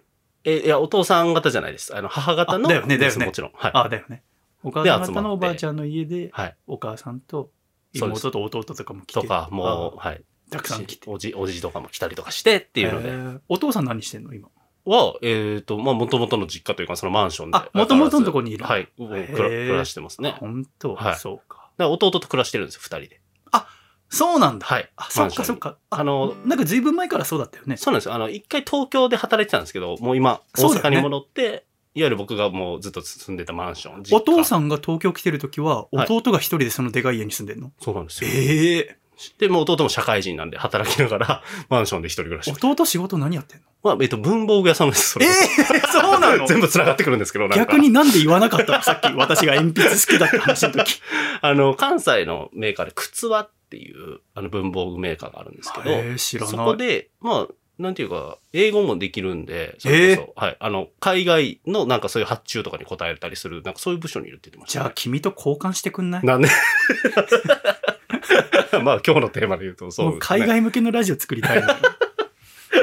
英語できますよ。そうへえ、はい。やりとり、メールとかでなんかして、やってるとかうーん言ってましたね。へえだからみんな立派にこう働いたり結婚したり。弟はどんな人な弟はでもまた変わってますよ。のあ、そうなのまあ、だいぶまあコミュニケーション取れるようになりましたけど、あんまりじゃあ君みたいに明るくなかったってこと？そうです。ね。明るいというより自分の世界を持ってる。自分で漫画ずっとなんか描いたりとか、へー。うんなんか、む虫キングってあった覚えてますか虫をモチーフにしたカードゲームなんですけど、あれのなんかフィギュア集めて一人でこう戦わせて、戦いごっこみたいなのをもう中学生ぐらいまでそれやってて、あなんか、私もままあ、あゾイド戦わしてたけどね。なんかそういう自分の世界みたいなの結構ガッて入るタイプなんで、そんな社交的とかじゃなかったんですうけどね。でもなんかそういう、はい。今何？歳 ?26 ぐらい。そうですね。6かな？7、ろろ6ですね。6か。はい。は多分はいへえ弟もでかくなったな。なりましたよ、本当に。すっかり。でも距離感なんか難しくなってて、久しぶりに会いすぎて、なんか敬語使われましたもん。ああ、だからし、なんかこう、大人になったんだな。はい。多分。そうなんですよ。なんか、あ、そっかそっかとか思って、まあ確かにそうなるかもなっていうのは。そうだよね。ああ。じゃあ弟はまだ結婚はしてないんだ。してないですし、彼女もいないって言ってましたね。へえ、あはいそうなんだ。まあ別に全然いいんですけど。はい。いや、なんか、どう思います？どう思います？皆さん。そう、なんか一瞬不穏な感じを感じたんですけど。なんだろう。なんかバイブスが悪くなったな。あそうですか。はい年末はあの、紅白とか見ました？あ、見ましたよ。そのあっちの家で、はい。お母さん方の。あ、えっ、と、それは妻の実家で見ました。ああ、奥様の実はい。家で。へえ。紅白は見ましたね。なんかガキの使いあらへんでがなかったんで。ああ、今年、そっか。いつもはなんかそっち見てるんですけどね。うんバラエティじゃなくてみんなで歌見ながらこう。はい。あの、紅白、さ、どう思った？私はすごい面白かったんですよね。はいはいはい。見ていて。いろんなね、演出、エヴァの予告風の演出があったりとか。はい。でもなんか昔ほどなんかこう、バラエティバラエティしてないというか、なんかお笑い芸人さんがすごいたくさん出てきてみたいなはいはいのとかさ、ありましたね演歌の後ろでこうアイドルが踊ったりみたいなのとか、前結構あった気がするんだけど、はいそういうのよりはなんかストロングスタイルになった気がして。そうですよね。なんか企画を見せるというか、ちゃんとこう歌詞を見せる感じの雰囲気はすごいしまし変わってたね。私はなんか、あ面白いなと思ったんだけど、はいあれどう思った？あの、曲終わるか終わらないかで大泉さんがブラボーってすぐ言うっていう。あ、ありましたっけ？要は毎回ですか、それは。まあ曲終わるときに、はいえーじゃーん。ブラボーぐらいの、はいはいはいまだ音鳴ってるよぐらいの。はいおそらくあれはだからそのね、曲終わってチャンネル変えられないようにそうやってくださいって言われてるんだと思うんだけど、はいはい。昔だったら考えられないなと思うの。っていうのは、要はそのカセットの時代とかだと、うん、私も昔やってたけど、紅白をそのラジカセで流して、好きな歌詞の時に録音してたんだよね。はいはいはいはい。で、ね。おそらくその、それもあって、あの、曲の入り、まあ、入りの時はイントロなんかこう、曲紹介とかあったけど、かぶせで。終わりは結構、最後の一音が終わってから、ありがとうございました、はいみたいな。だからその、ラジオの文化、ラジオをこう、カセットとかに録音する文化がなくなったからこその、あの、すぐのブラボーだったんだなと思うと、時代は変わるなと思って、うん私はそこもなんか楽しかったんですけどね。うん。なんか意外とブラボー早いっていう人がいて、はいはいブラボー早いっていう人がやっぱ結構お年を召してる方な気がしたんだよね。ネネットを見ていてね。でやっぱそのテープの時代からすると考えられない。うんで今テープで録音はしてないと思うけど、やっぱその文化ってなんかこう積み重なってんだななんてことをちょっと思ったんですけどね。でもなんかこう、視聴率が一番悪かったみたいなさ、はいはいはい。話になるけど、ああいう話ってやっぱしなきゃいけないんですか？もっと伸び伸びとやればいいじゃないですか。はい。まあ、大変ですよね。する、まあ、視聴率の話はまずしないでいいなとは思うんですけどね。そうだねそもそも。なんででもするんだろうな。楽しくやればいいのにな。そうですね。全然内部での話なんでね。あの、ねテレビ局とスポンサーの間での話なんで、視聴率なんで。やっぱさ、その、そういう議論になった時にやっぱテレビはどんどんネットに負けてきてるみたいなさ、はいはい。話いろいろなるわけ。YouTube だの、配信、それこそいろんな配信の番組だのって言ってさ。でも私それを見るときに、負けって何が悪いんですか？っうんうんて思うんだよねはいでもやっぱ負けちゃダメなの。その一番のメディアであるべきなんですか？はいはいはいはい。テレビが一番じゃなきゃいけないんですか？別に負けたって良くないですか？ラジオなんてもう60年前に負けたんですけど、うんうんうん。そうだから競ってるっていうのが、なんかあんまわかんないですけどね。その、ま、負けっていう、その、そっから入るのがまず。だから要はその大衆のメディアってものを考えた時に、は大衆に支持されてるのが勝ちならばうん、やっぱラジオは60年前に負けちゃってるんですよね。ねで、私はもう負けた後にラジオをはじ、だから私が生まれた時にはもうテレビが一番だったから、はい。でもそのなんか負けたラジオ、負けた状態のラジオだけど好きなんだよね。だから僕はもうラジオで最初からもう負けたところに入ってってるから、うんあんま勝ち負けに関して考えたことがないんですよね。だって言ってみたら、テレビも、だから大衆のメディアだったラジオをうんうん倒してうん今の位置に来たわけじゃないですか。うんその時のは映画が娯楽だったわけだけども、はい。大衆の。その大衆の映画も倒してテレビが出てきたわけです。うんで、いろんな映画会社が潰れたけど、うん。その後生き残った映画会社、だからテレビとの共存をうまくいできた映画会社は今でも残ってるわけじゃないですか。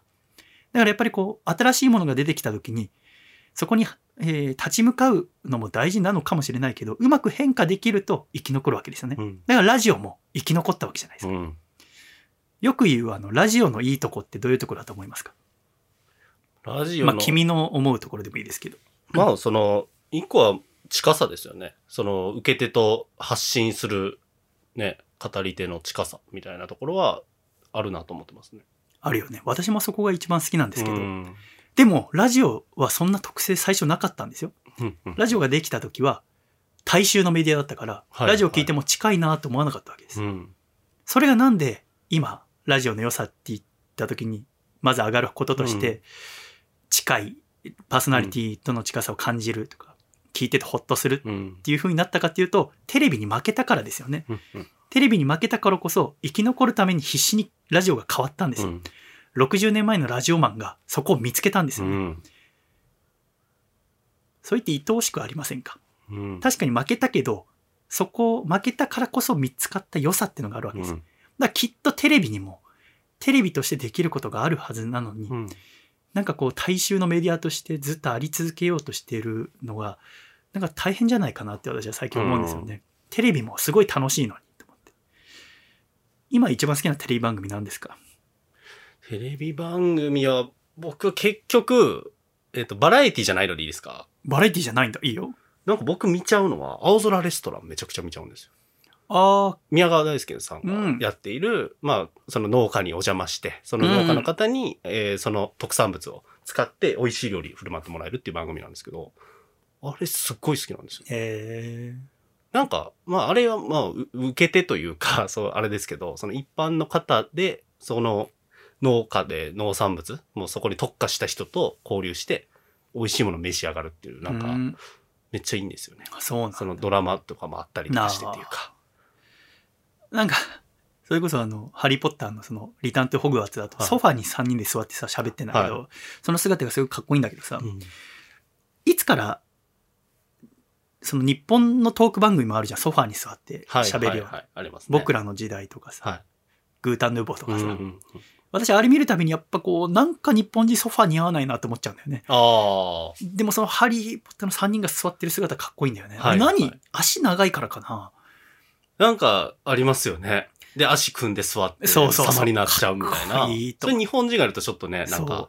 なんか、でもなんか、だから日本人ってやっぱりこう、し和芸だとするならば、はあー落語とか講談は講座に座ってやるじゃんか。はいはい。日本人はずっと座って喋ってたわけだよね。はい。で、縁側とかで喋るときもこう腰掛けてさ、うんうんうんやっぱ背もたれがないよね、日本っていうのはもともとうん。。確かに。やっぱ背に、だから、アメトークとか見ててもあんま違和感感じないんだよ。はいはい。えー、オードリー、あちこちオードリーとか見てても違和感感じないんだよね。はいあれは背もたれがないからだと私は思うんだよね。なるほど。でもソファーに背もたれた瞬間、ダサく感じるんだよね、私は。あれ何なんだろう。私だけかな。不思議だなって思うんだよ。ラジオ局さ、君行くけど、はい東京 FM とか喋っててさ、は東京 FM って背もたれある？まあ、ラジオ局の椅子はあるか。い。まあ、ある。背もたれないとこなんて見たことないよな。そうですね。でもさ、なんでラジオも和芸なのにさ、みんな椅子に座ってやるんだろうな。だって日本で生まれた文化だったら、はいもし江戸時代にラジオが生まれてたら、ラジオは下に座ってやってるはずですよ。はなんで座ってやってると思う？なんで？要は入ってきた時に、はい。アメリカから入ってきたものだからだよな。ラジオっていうのがアメリカで生まれて、うんうん日本のラジオはアメリカのラジオを勉強して作ったから、はい、はい。最初から日本人もラジオを作るときに座ってるわけだよね。うんうん椅子に。意外とこうラジオっていうものを考えたときに、知らないことが多いんですよね、我々って。はい当たり前すぎて。うん。ラジオっていつから始まったと思います？つまり放送って日本で一番最初に始まったのいつだと思いますか？いっちゃん最初ははい。1925年なんですよ。うーん。っていうことは、あと3年で100年です。はい、はい、はい、はだから今、放送ってものが始まってから97年ってことでい。すよ。うん。君は放送作家って職業だけど、放送が始まるまで放送作家って職業はなかったんだから、はい、はい、はい。君の職業ができてもうすぐ100年ってことですよ。なるほど。100年ですよ。100年か。だから戦、戦前うん、全然戦前です、全然ね、25年なんて。そう。戦争が始まる15年前ぐらいからですね。このラジオの中でな、いろんな歴史があったでしょ？ラジオができて、テレビに負けて、いろんなメディアがありながら変わっていった歴史の中で、テレビにとってもヒントになることが実はたくさんあると私は思ってるんだよねそれは作る方も見る方も、もっと楽しめばいいじゃんっていうヒントがラジオにはいろいろあって、うん。私はその、あの、高校生の時は、東京工業大学附属科学技術高校って田町駅の目の前にある学校に通ってたんだけど、は入学してボート歩いてたら、放送記念碑っていうのがすごい3メーターぐらいの大きな記念碑が立ってて、で、見てみたら、その、今から97年前にここで初めてラジオが始まりましたっていう記念碑だったんだよね。で、それを見た時に、あ、僕の通っ僕その時ラジオ聞き始めて、まだ1年経ってなかったから、中3から聞き始めたから、あ、ここで最初のラジオが始まったんだと思って、ラジオの歴史をちょっと勉強したことがあったんだよね、はい自然に。で、すごい初めて知ったことがたくさんあって、聴取率が100%のラジオが日本の歴史で1回あるって知ってますか？あえーえ、それ、玉音放送とかそういう話ですか？そうです。玉音放送っていうのが日本の歴史で日本全員が聞いたラジオなわけです。うん。そして日本全員の人生を変えたわけですね。うん。あのラジオが終わった瞬間に戦後が始まるわけですから。うんあの、私たちはあの戦争終わった日、終戦の日って何月何日で覚えてますか？わかりませんか？815ですか？そう、はい。8月15日ですね、はいなんで8月15日なんですか？だって、えー戦い自体はうん。8月18日とかに、あの、北海道の方でまだあったりするんですよ。ソ連が攻めてきたり。だし、あの、最終的に書類にサインするのは9月2日の水売り号っていう船の上でサインするんだけど、うん。じゃあなんで我々が8月15日を終戦の日って覚えてるかっていうと、8月15日に玉音放送っていうラジオ番組があったから、我々は終戦の日を8月15日にしてるんですよね。うんうん。で、実は私たちはあの、玉音放送っていうのは知ってるけど、玉音放送ラジオ番組だとは思ったことないですよね。うんうんうんでもあれは37分間のラジオ番組なんですよね。うん。玉音放送から実は、学ぶことがたくさんあって、でも実はそれを今ラジオマンもあんま知らないっていう。うん。だからラジオがどう生まれて、何があって、で、今、その、ラジオだと心と心が近くあるっていう風になったのかっていう流れをちょっと喋ってみようと思うんですね。じゃあ、一般大衆に音楽やニュースなどを聞かせる、いわゆる現代と同じラジオ放送っていうのを最初にやった国はどこだと思いますか？えーそれもアメリカなんじゃないですか？アメリカですね。はい。一番最初にアメリカががラジオを作るわけです。っていうのも、まず1914年頃から世界のあ第一次世界大戦があって、で、第一次世界大戦が終わったら、その戦争で無線を使ってたんだけど、その不要になった軍用の無線機などの部品がマーケットに売られるわけです。ほうほう。そうなると、無線のオペレーターとかエンジニアっていう、こう、無線の技術を持った人が、それを買って、いや、一般人に戻ったと趣味として。無線を使うわけです。はいいわゆるアマチュア無線ってやつです。はい。こういう人って今じゃ分かりにくいけど、なんか電波拾うだけで楽しかったらしいんだよね。うん。な、なんか鳴ったみたいな。で、多くの人が、アマチュアたちが手作りの実験局を運営して、だから自分の家にラジオ局みたいなちっちゃいの作って、うんうん。なんか鳴った、なんか、喋れたの、電波に乗せられたって言って楽しんでたらしいんだよね。うんうん今から100年前に。で、そんな中の一人だったのがコンラッドさんって人で。はいこ。の人がアマチュア無線愛好家なわけ。で、このコンラッドさんっていうのはウエスティングハウス社ってところで働いてんだけど、はい。このウエスティングハウス社っていうのは交流発電機の会社で、最新の真空管送信機を使うことができたんです。だから、コンラッドさんは、その、なんか、趣味で、電波を発信してたの。家から。で、この発信していた放送は、ただ喋るだけじゃなくて、音楽とかも載せて作ってたんだって。したら、このアマチュア無線仲間から、コンラッドの放送は楽しいよなって話になったんだって。うんコンラッドの電波受信すると、音楽聴けちゃうもん、みたいなで、楽しくなってきて、その話題、あ噂が広まって、全然アマチュア無線とか詳しくない人でも、コンラッドの電波を受信したいって人が出てきたんだって。コンラッドの、だから、個人でやってるう放送楽しいよね、つって。はいはい。で、それがだんだん広まっていくのを見た、このウェスティングハウス社のウェスティングハウスさんは、このコンラッドの放送をもっと面白くしたら、聞きたい人がもっと増えるはずだよねって。そしたらこの電波を受信する機会をうが売れるんじゃないか。これはビジネスチャンスじゃないかと思ったんだ。へそこで、1920年にウェスティングハウス社が国の認可をもらって放送局を作ったんです。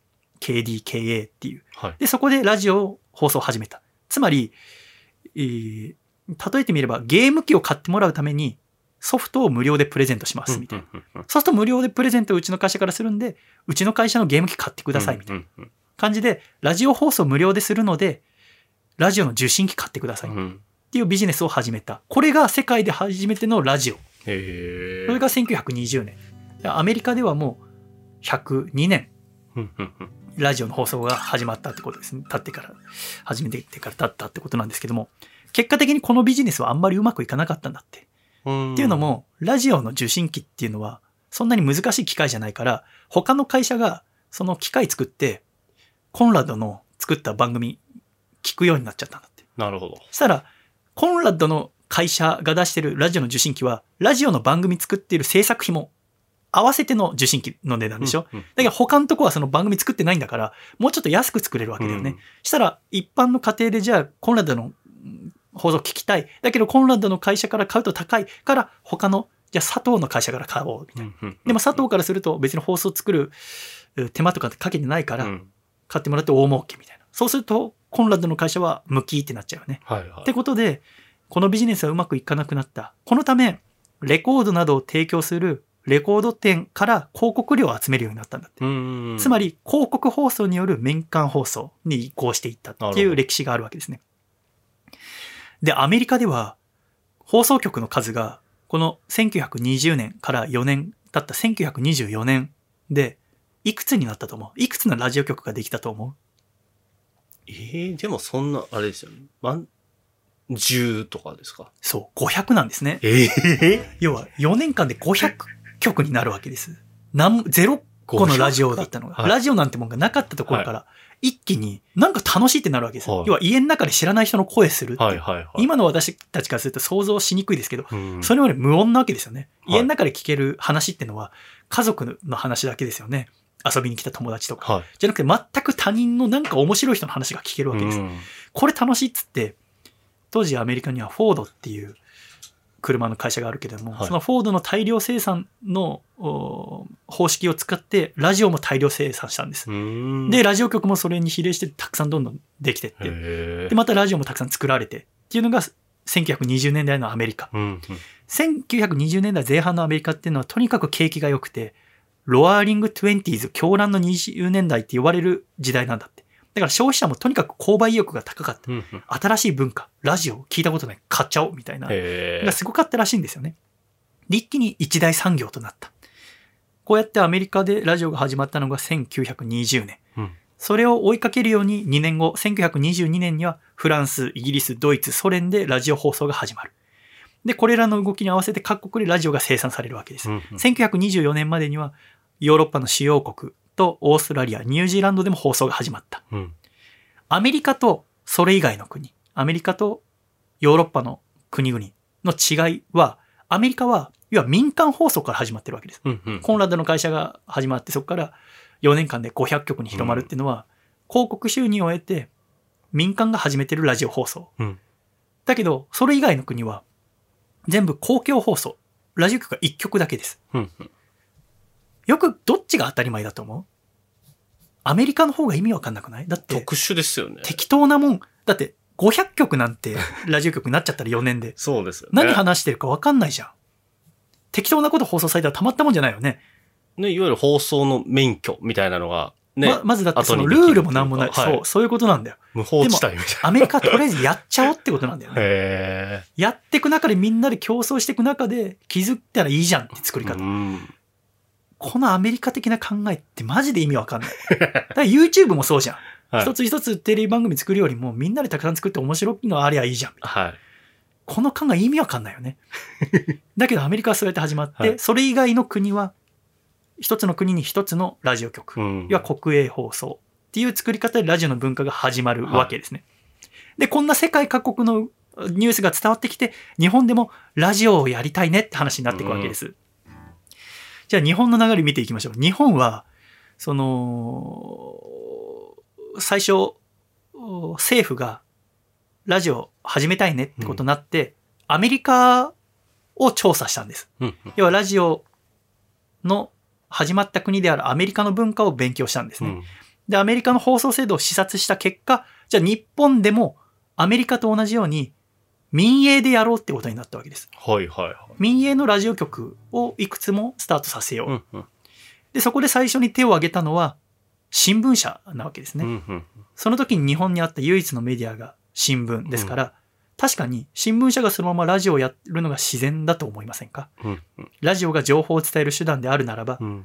現存する唯一のメディアである新聞社がそのままラジオをやるっていう流れをうん自然ですよね。だからじゃあ新聞社が、たいろんな新聞社がじゃあうちがラジオやりますって、いろんなこう試験放送局みたいのを作ってたんだって。で、政府もそれで話を進めていた。日本も民間でどんどんやっていこうって。そんな時に大きな事件が起きてしまうんですね。1923年に日本の歴史で最悪の自然災害である関東大震災っていうのが起きるわけです。で、この関東大震災の結果、死者行方不明者は10万人以上出てしまって、で、40万を超える家が燃えてしまったんですよね。で、当然この時新聞は発行できないわけです。で、電報も打てないし、電波も繋がらない。こんな中で、横浜港に止まっていた大きな船舶から撃たれたこう被害を伝える無線っていうのがいろんなとこ回り回って海外へと伝わったんだって。うん。で、この地震、関東大震災の被害っていうのが、無線によって、電波によって海外に早く伝わって、海外からの援助物資が迅速に届くきっかけになったんだ。これもあって、やっぱ電波すごいな。うんうん。やっぱラジオ必要だなっていう動きになったのと同時に、うんあの、その、新聞も雑誌も発行できなくて、情報を伝える手段が途絶えてた中で、こういう時ってデマが広がるんですよね。はいはいはい。でデマが広がる。だから我々も東日本大震災の時とか、うんあーいろんなデマが広がりましたけど、うんこの関東大震災の時は、朝鮮人が井戸に毒を入れたとか、朝鮮人が日本人殺してるっていうデマが広まって、日本人がこう、何百人っていう朝鮮人の方々を暴行したり、殺人してしまったんですね。うんつまりジェノサイドが起きてしまったわけです。で、それを受けて、やっぱりデマを防ぐ手段としても、ラジオが必要じゃないかっていう。情報があれば、こんなデマが広がらないわけだから。ということで、ラジオを求める声が強くなったのだけれども、やっぱり正しいニュースが必要だってことになった。そうなったら、たくさんの民間の放送局を作るよりも、政府が決めた一つの放送、いわゆる公共放送が必要なんじゃないかってことで、日本は公共放送一曲でスタートする流れになるんですね。うんうんうんで、そこで1925年、えーえー地震から1年半経った1925年の3月22日に、えー今の田町駅の前のところにあった東京高等工芸学校の図書館、図書室を改造してそこをラジオ局にして、うんえー一番最初に放送したのが JOAK、JOAK、こちら東京放送局であります。うんっていう文言を放送したのが1925年3月22日。うん今から97年前ということですね。で、これを追うように、6月1日に大阪放送局が開局、7月15日に名古屋放送局が開局っていう、日本で東京、大阪、名古屋に3つのラジオ局がオープンしたんですね。これが1925年なんですけど、最初はラジオって聞くのにお金かかってたって知知ってますか？招集料がかかるんです。は月額1円。当時の小学校教員の初任給が45円だったので、は今で言う大体4400円ぐらい。い。へえ。ラジオ1曲聞くのに4400円は今じゃ考えられませんよね。はでも最初はそうだったわけですね。で、東京、大阪、愛知で放送開始するんだけれども、まあ、やっぱりそこの近くでしか聞けないから、うん地方だと富裕層しか聞けない。つまり高いラジオを買える人だけが地方では聞くことができたっていうツールだったみたいなんですよね。でもそうやってラジオが始まるわけです。当時の日本のラジオってのは、今だったら13時から番組があってい。、はい。それが2時間の番組だったとしますよね。お昼の1時から3時まで。うんうんじゃあ3時から別の番組がありますとするよね。15時から。。そしたら、その13時からの番組は何時何分までやる？うんだいたい、あれですよね。2時57分とか。そういうことだよね。はい。要はギリギリまでちゃんとやって、はいで、CM 挟むなら CM 挟んではい、時報があって、3時から新しい番組が定時にスタートするって、はい日本のラジオはそうじゃなかった。日本のラジオは、に1時間の枠でも20分喋って、時間喋ること終わったら、あとの40分無音。へえ。で、また、また逆に、はい。1時間の枠なのにはい、喋りたいこと重なっちゃって、次の番組まで被ったとしても OK。はい。そんなだって時間に縛られたくないもん。はいはいは僕たち日本人。これが日本のラジオの始まり。確かに日本って、その花火についてし調べたことあったけど、はい。昔は花火一発撃って、その後撃つまで45分かかってたみたいな。はいはいはい。回撃って、次撃つまで45分ぼーっとしてるみたいなさ、はいみんなで何でも待てるってわけだよね。うん。で、そのスポンサー、花火のスポンサーがついたら、もう夜明けぐらいまでどんどん花火ずっとやっちゃうみたいな。はあ。スポンサーつかなかったらもう終わりみたいなさ。なるほど。なんか、ルーズ、ルーズとは違うんだけど、おおらかなんだよね。はい。別に喋ることなかったら終わりにしていいじゃん。はい。2時間喋れないよ、そんなに。15分で終わります、みたいな。そこは大げさかもしれないけど、30分の枠を15分で終わったら、残りの15分は何も流さないし、30分の枠で45分喋っちゃったら、次の番組が遅れればいいじゃんっていうはい。のが日本のラジオだったわけですよ。でも今はどうかっていうと、さっきさ、かずちゃんが言ってくれたみたいに、こう定時に始まるでしょ。はい。なぜそうやって定時に始まるかっていうのも、この後の歴史の中で出てくるわけです。時報時報ってのは昔からあったらしいんだよ。標準時間に従ってストップウォッチを見ながら人間がチューブラーベルを鳴らすんだって。チューブラーベルって何か知ってますか？知らないです。チューブラーベルっていうのは、あの、はい。喉自慢、はいはいはいはい。歌自慢、喉自慢。はい喉自慢でなんか鳴らすのあんじゃん、鐘。ありますね。まあ、あれ鳴らすのは、なんか、パイプみたいなのがたくさん並んでるでしょ。はいあれがチューブラーベル。へえ。あれをだから一本、はいあのたくさんあるのを一本、こう、べーって、なんか、上から吊り下げられてて、はいそれをストップウォッチ見ながらこう鳴らすってい。でもなんか時計見ながらだから、時計見ながらこのハンマーみたいのでチューブラーベルカンってやるから、時々空振ったりしてたらしい。そんくらいルー、そんくらいでいい日本のラジオなんで。ルーズなんですそうね。なんか。はい。おおらかっていうか、おおらか。それが日本の始まりだったわけです。こうして1925年にスタート、東京、大阪、名古屋でスタートしたラジオだったんだけれども、この頃イギリスの公共放送局である BBC がイギリスの全土に放送局を設立してどこでも受信できるようにしたんです。つまりうん、イギリスのどこにいても BBC が聞こえるようにした。うん。これを見て日本の政府もこれがいいやってなったんだって。大阪、名古屋、東京でそれぞれ違う放送するんじゃなくて、うん日本の全国同じこと流せばた方がいいよねってなって、ラジオ局は結構反対したらしいんだけども、1926年、この大阪、名古屋、東京全部合わせて日本放送協会っていうのが設立されたの。この日本放送協会っていうのが何ですか？NHK です。そうですね。はい頭文字って日本放送協会。だから今の NHK の受信料の始まりがこのラジオの受信料ですよね。なるほど。だから3つの放送局が独立して活動していたのはたった最初の1年半ぐらいってことですね。うんで、そこからどんどんと1930年には福岡、1931年には岡山、小倉、新潟、秋田、函館、松江、高知などの全国に放送局ができるんだけれども、うんこれは全部東京と同じことを流す放送局。うん。日本全部で同じこの日本放送協会の内容を流すってことですね。一部のローカル番組を除いて。うん。うん。で、そこからまた1年後、1931年には東京で第二放送が始まったんです。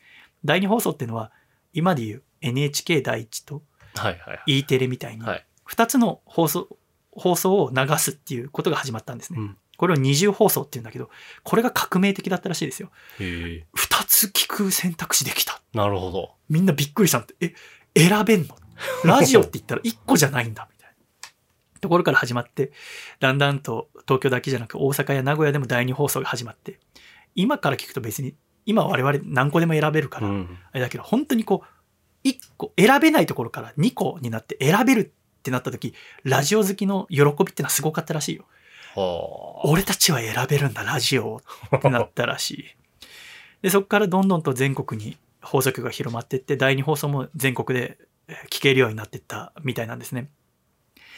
で、いよいよ聴取率100%のラジオのところまで来るわけです。はい。えー1941年の12月8日に朝のニュースでラジオで臨時ニュースがありますって流れるわけですね。帝国陸海軍が米英軍と戦闘状態に入れり、つまり日本軍がアメリカ、イギリスと戦争を始めましたっていうのを国民はラジオで知るわけです。うん。あ、戦争始まったんだなっていうわけですね。で、やっぱ戦争始まると、今のそのコロナのニュースをみんなテレビなどにかじりついて見るように、うん。何か非常事態になるとメディアへの関心が高まるわけです。うんそうして、さらに国民のラジオへのお興味がふ集まったわけですね。で、そこから4年弱戦争が続くわけですけれども、そのラジオは正しい情報を放送はしなかったわけですね。うん。要は国の監督のもとで国が報道してほしい内容だけを放送した。うんまあそれ以外できなかったわけです。つまり国はラジオをプロパガンダの道具として利用して、ラジオはそれを断れなかったんですね。うん。ラジオマンも辛かったと思いますけどね。えーだから戦況がどんどん悪化実際はしてても国民はあそうは思わなかったわけですね、うんのほとんどは。まあだってラジオで勝ってるって言ってるし、うん新聞でも勝ってるって言ってるしって思うわけですね。そんな中で1945年8月10日に日本政府はその8月に落とされた2つの原子爆弾のこともあって、降伏を決意するわけですね。うんで、ポツダム宣言っていう、こう、降伏勧告を受諾することに決めるわけです。で、8月10日に受諾を決めて、8月14日にそれが決定するんです。相手から認められて、じゃあ日本は負けるんですねってことになるわけです。うん。この8月14日から15日にかけて、日本の一番長い日が始まるわけです。うん。この、戦争の負けは決定したけれども、国民はまだ知らないと。うん。じゃあこれほどのことをどうやって伝え、伝えますかってことになるわけです。うん。で、決まったのはラジオで伝えようと。うん。今から24時間後の8月15日お昼、正午のニュースで、日本が負けたことをラジオで伝えようって決まるわけです。うん。じゃあラジオ番組を作ろうってここからなるわけです。うん。じゃあ作家である笠倉くんはどういうラジオ番組を作りますか？日本国民が300万人以上亡くなっているこの戦争の終わりの番組をどうしますか？実際にいるわけですよ。この玉音放送をプロデュースした下村さんって人がいるわけです。この人がだから放送作家となって書くわけですよ、台本を。考えられますか？こっから他にもラジオマンたちがどうにかして作んなきゃいけないと思うわけです。じゃあ誰に伝えてもらうんですかこの情報？アナウンサーですか？陸軍の大臣ですか？海軍の大臣ですか？総理大臣ですか？弱いんですよね。うん。この誰が言っても国民は信じられない。うん。じゃあ誰ってなると天皇陛下しかいないわけです。うん。天皇陛下が伝えてくれるならば国民はどんな信じられない内容でも受け止めるだろうと思ったわけですね。。でもさ、天皇陛下用のラジオの台本書ける？私は無理です考よ。えられない。でも書かなきゃいけないんです。すしかもリミットは24時間ですよ。あんまり玉音放送をラジオ番組だと思ったことないでしょ？そうです、で、ね。だけど正真正銘のラジオ番組なんですよ。うん。で、しかも8月14日の夜の時点で明日のお昼に天皇陛下からお言葉があります。ラジオで。だから必ず聞いてくださいっていう予告がされるの。うん。で、この時点で国民のほとんどは天皇陛下の声って聞いたことないんですよ。はいはいはい。要はテレビなんてもちろんないし、うんラジオで喋ったこともないから、うん生まれて初めて、で、あの、一般参賀とかもないから。一般参賀って正月のははあの、戦争終わった後だから、じゃあ姿すら、もう、姿は多あ分、るんですか？あれじゃない？新聞で見たことあるんじゃないかなさす。がに、でもどうなんだろう？私もそこをちょっと調べたけど分かんなかった。多分あると思うんだ。うんうんうん。ただ声はないんだよね。はいだってほら、新聞じゃ声分かんないそうから。ですね。で、国民は負けるだ、もう降伏したなんて思ってないから、その予告聞いた時点では、天皇陛下の声聞けるのは楽しみだなって思ってんだって。だああ。からなんかちょっとポジティブな、はいはいはい。なんかいいニュースあるんだな、みたいな。なるほど。で、君は台本書かなきゃいけないわけですよ。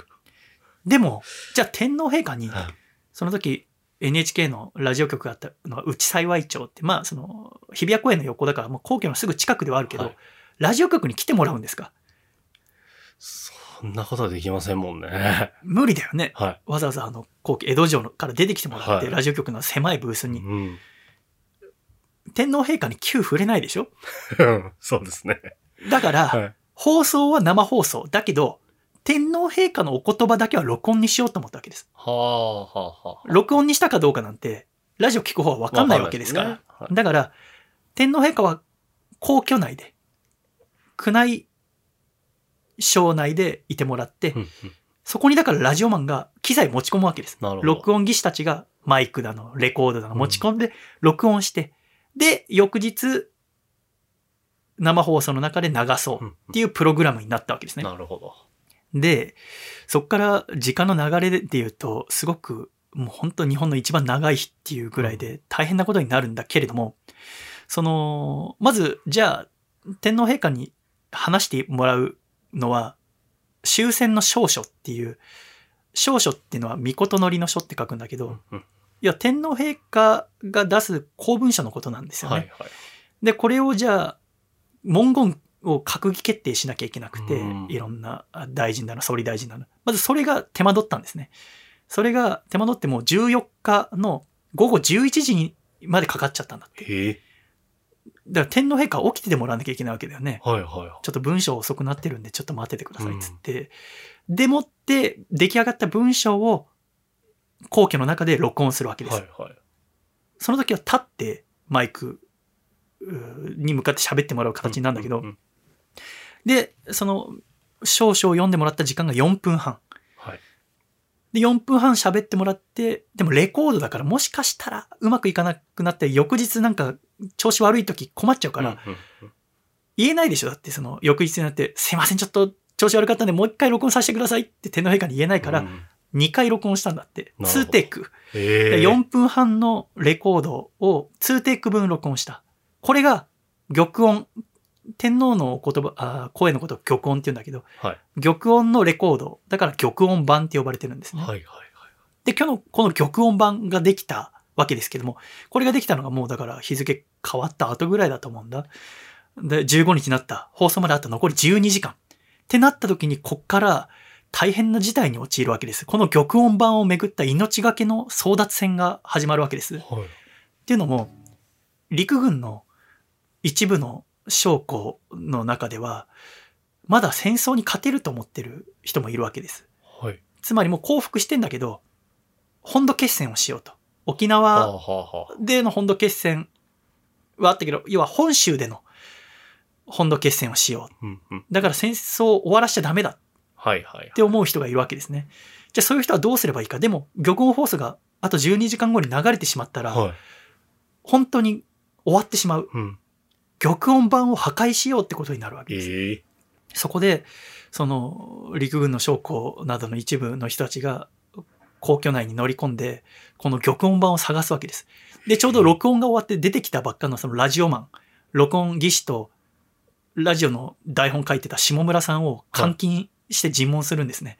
ええ。どこに隠したって、その玉音版はどこだって話になるわけです。はい。だけどそれに答えないわけですね。で、その中でどんどん探していって、でも全然見つかんなくて、で、その途中で何人か殺したりもするわけです。ええ？あ必死ですからね。この絵師団長を殺害して、この絵師団っていうのはその皇居内の警備などをするはい軍のことなんだけど、で、その、この絵師団長を殺害して、偽造の命令を出して、この絵師団っていう軍隊を動かして皇居を占拠するんですね。はい。それでも玉音版が見つからなくて、はい。で、困ったその将校たちは、あ内幸町にあるその、ラジオ局も占拠するんです。はい。ラジオ局を乗っ取るんですよね。で、漁、あの、えー漁港版はどこだと。放送させないぞっていうんだけども、他の軍隊が来て、それは鎮圧されてしまう。はい。で、結果的にその、う首謀者だった畑中さんっていう33歳、今私と同い年の方は、ピストルで頭を撃って自殺することになるっていう。でもなんとか漁港版が守られて。朝のうちにラジオ局に運ばれて、お昼の12時定時から放送が始まった。っていうのがこの漁港放送の始まり。そしてこっから始まる37分間の番組が我々の知ってる玉音放送っていうものになるわけです。12時にまず時報が鳴って、はいだからチューブラーベルを誰かが鳴らすわけですね。はいこれは空振りできないよね。ちゃんと鳴らして。で、そこから NHK の和田アナウンサーが、ただいまより重大なる放送があります。全国聴取者の皆様、ご起立を願いますっていうわけですう。ん。でもって、その後、下村さんってこの、プロデュースした人が、この後玉音が流れますって挨拶をするんですね。うんで、した後に、君が代が流れて、はい。君が代の放送があった後、いわゆる少々の録音版、玉音版が再生されるわけ。4分半。で4分半流れて、で、またそれ終わったら、君が代が演奏されて、で、下村さんってプロデュースした人が慎みて、天皇陛下の玉音放送終わります。って言った後に、改めて和田アナウンサーっていうこの NHK のアナウンサーが、もう一度その天皇陛下が読んだやつを読み直して、レコードちょっと音質が悪いから、なるほど、なるほど。もう一度読み直して、で、ポツダム宣言っていうのはどういうもので、うんで、えー終戦したんですよっていうことをいろいろ説明して番組が終わるうん。これが37分間なわけです。このラジオが終わった瞬間、日本の戦後が始まるわけですね。で、その後15日後にマッカーサーがやってきて、9月2日に幸福文書に調印して、日本は連合国の占領下に置かれるわけです。うんうんだから、もう好き勝手に、今までラジオも日本政府の下で監督下であったけども、そんなことはできなくなったわけですね。うん。じゃあ、ラジオはどうなったと思います？つまり占領軍に、ラジオはやっちゃダメって言われたら、ラジオはや、もうできないわけですよね。はだけど占領軍は、ラジオやっていいですよって言ったんだって。その要は放送を民主的な内容にするように指導されたんだけども、はい。ラジオはやっていいですよって言われたんだって。ただし、アメリカのやり方を入れてくださいって言われたんだって。うん今までのように、好きな時間にやって、喋ることなくなったら終わってとか、時間はみ出してもあ続けてとかは、なんかちゃんとしてないじゃん。ってことで、ゼロアワー方式。つまり、1時から始まって3時までって決まってたら3時までに終わって、うん3時からはちゃんと新しい番組が始まるうんっていう、今のラジオの形に、この終戦の時からなったんだって。なるほど。だから今の私たちのラジオの文化っていうのはこの時から始まってるわけですね。はい。で、そこから戦後が始まって、占領軍の人たちが日本に入ってくるとき、アメリカのラジオとか持ってるわけですね。うん。そうすると、アメリカの技術力がわかるわけです。すごい性能のいいラジオ持ってるから。で、アメリカってすごいなってことで、アメリカのラジオを修理したりしながら、その技術を貪欲にエンジニアたちは吸収していったわけですね。うん。で、終戦から6年後の1951年に、日本で初めての民間放送局に免許が与えられたわけです。うんそれが関東だと、ラジオ東京、今の TBS ラジオ、いや、日本文化放送、今の文化放送なわけです。関西だと、新日本放送、今の毎日放送うんだったり、朝日放送だったり、っていうのが1951年なわけですね。で、そこからだんだんと全国に民放のラジオ局っていうのが広まっていくわけです。はい。今から、えー70年前ですね。で、民放ができたらどうなりますか？民放ができたことによって、今でも続くあの争いが家庭で生まれたんです。何ですか？チャンネルそうです。チャンネル争いです。はい新たな争いが始まってしまったんですね。今までは一曲とかしかなかったから、はい。別に聞き、それしかなかったのが、民放ができたことによってラジオ聞く人がちょっと楽しくなってきたんだよね。うんうんえ、民放の作るラジオ面白いってなるわけです。音楽あり、笑いありだ、みたいな。うん。で、だんだんと、えーラジオ自体本体の値段値段も安くなってきて、1952年に松下電器、今のパナソニックから出た製品の広告のキャッチコピーは、ラジオは一家に2台時代って書いてあるんですね。はい。ラジオはそれまで一家に1台で足りてたものだったのに、だんだんとこう民放ができて選択肢ができたことによって、え2台持ってた方が楽しいですよみたいな話になってったらしい。なるほど。で、1957年に FM 放送がスタートして、アメリカではもう16年前からスタートしてんだけど。うん。で、FM がはじ、えー1958年に東海大学が開局した FM ラジオ局うん。が NHK 以外で初めて始まったの。うん。うん。これが FM 東海って言うんですけど、はいはい。これが今の何ですか？今の東海ラジオ。違う。これが今の東京 FM。東京 FM なんですか？ええ東海なんだ。そう。知らなかった。め東海大学が開局した、ちゃくちゃ意外。要は試験放送。はいはいはこれが民放最初の FM 局なんですで、1958年にテレビの全国放送がスタート。い。はい。で、テレビの普及率っていうのがすごくて、3年後の1961年にはテレビの世帯普及率、家にテレビがある確率が50%まで上がったんだって。うん。うん。それに対してラジオの新規加入数っていうのはどんどん減っていったらしいんですね。うん。極めつけだったのが1964年の東京オリンピック。うん。家庭の娯楽の中心はテレビに移り、ラジオはゴールデンアワーの主役から降りることになったわけです。うん。つまりラジオができた1925年から約30年かけて、うん。ラジオっていうのは茶の間の主役だったんだけども、テレビに負けてうん。しまったわけですね。だけどもラジオは死ななかったわけです。うん。確かにえーテレビにゴールデンタイムの主役の座、大衆のメディアとしての座は奪われたけれども、何とかして生き残ろうと思ったラジオマンたちは、ラジオのリスナーを性別、年代、職業などで細分化して研究したんですね。うんそれぞれの聴取者層に向けた番組編成を考えたんです。うん。それまでは、こう、大衆に向けた番組だった、今のテレビみたいな番組構成だったのを、昼は主婦がよく聞いてるらしい。じゃあ昼は主婦向けにしよう。夜は？ナイターやるといいらしい。プロ野球のナイター中継をしよう、みたいな。うん。じゃあ深夜はどうしよう。今までは放送休止で放送してなかったけれども、テレビが放送しているこの深夜こそチャンスなんじゃないか。うんじゃあ深夜は誰が起きてんだってなった時に、ちょうど第二次世界大戦が終わった頃、1947年から49年にかけて、ベビーブームってのが起きて、うん。うん。だから今、74歳とか75歳の人たちは段階の世代って呼ばれるんですね。うん。うん。この人たちは約689万人ぐらいいるんだけど、この世代が日本の歴史で一番人口が多い世代なわけです。うんこの世代をラジオに取り取り込むことができたら生き残ることができるってラジオマンは考えたわけです。うんで、1967年っていうとこの段階の世代が17、8歳になって、つまり働くために東京に出てきたりする頃だってことを研究の結果わかるわけですね。はいはい。じゃあ地方から家を出て東京に来た人は何を考えてるかって思うと孤独感を抱いてるわけです。うん。うん。家から出てきて寂しい。だけどもなんかワクワクすることもしたいとも思ってるわけです。うん。じゃあ、このテレビの放送していない夜中に若者たちに向けて番組を放送したらどうなるだろうって言って始まったのが、1967年日本放送のオールナイトニッポン。うん。同じく1967年 TBS のパックインミュージック。うん。1969年文化放送のセイヤングうんっ。ていううー若者向けの番組っていうのが始まるわけですね。FM 東海ではジェットストリームが始まるわけです。うん。で、AM 放送の深夜ラジオってのは、今までラジオは大衆に向けて喋っていたけれども、そうじゃなくて、パーソナリティと呼ばれる出演者がリスナー一人一人に話しかけるようにしたらどうだろうか。と思ったら、これが当たったわけですね。うん。つまりラジオは大衆のメディアとしては負けたけれども、一人一人の結びつきというところに活路を見出したわけです。うん。で、この頃からトランジスタラジオってものが発明されて、真空管からトランジスタに変わったことによって一個一個のラジオが小型化、そして安くなっていった。うんだから地方から出てきた若者でも買えるぐらいの値段になっていったわけですね。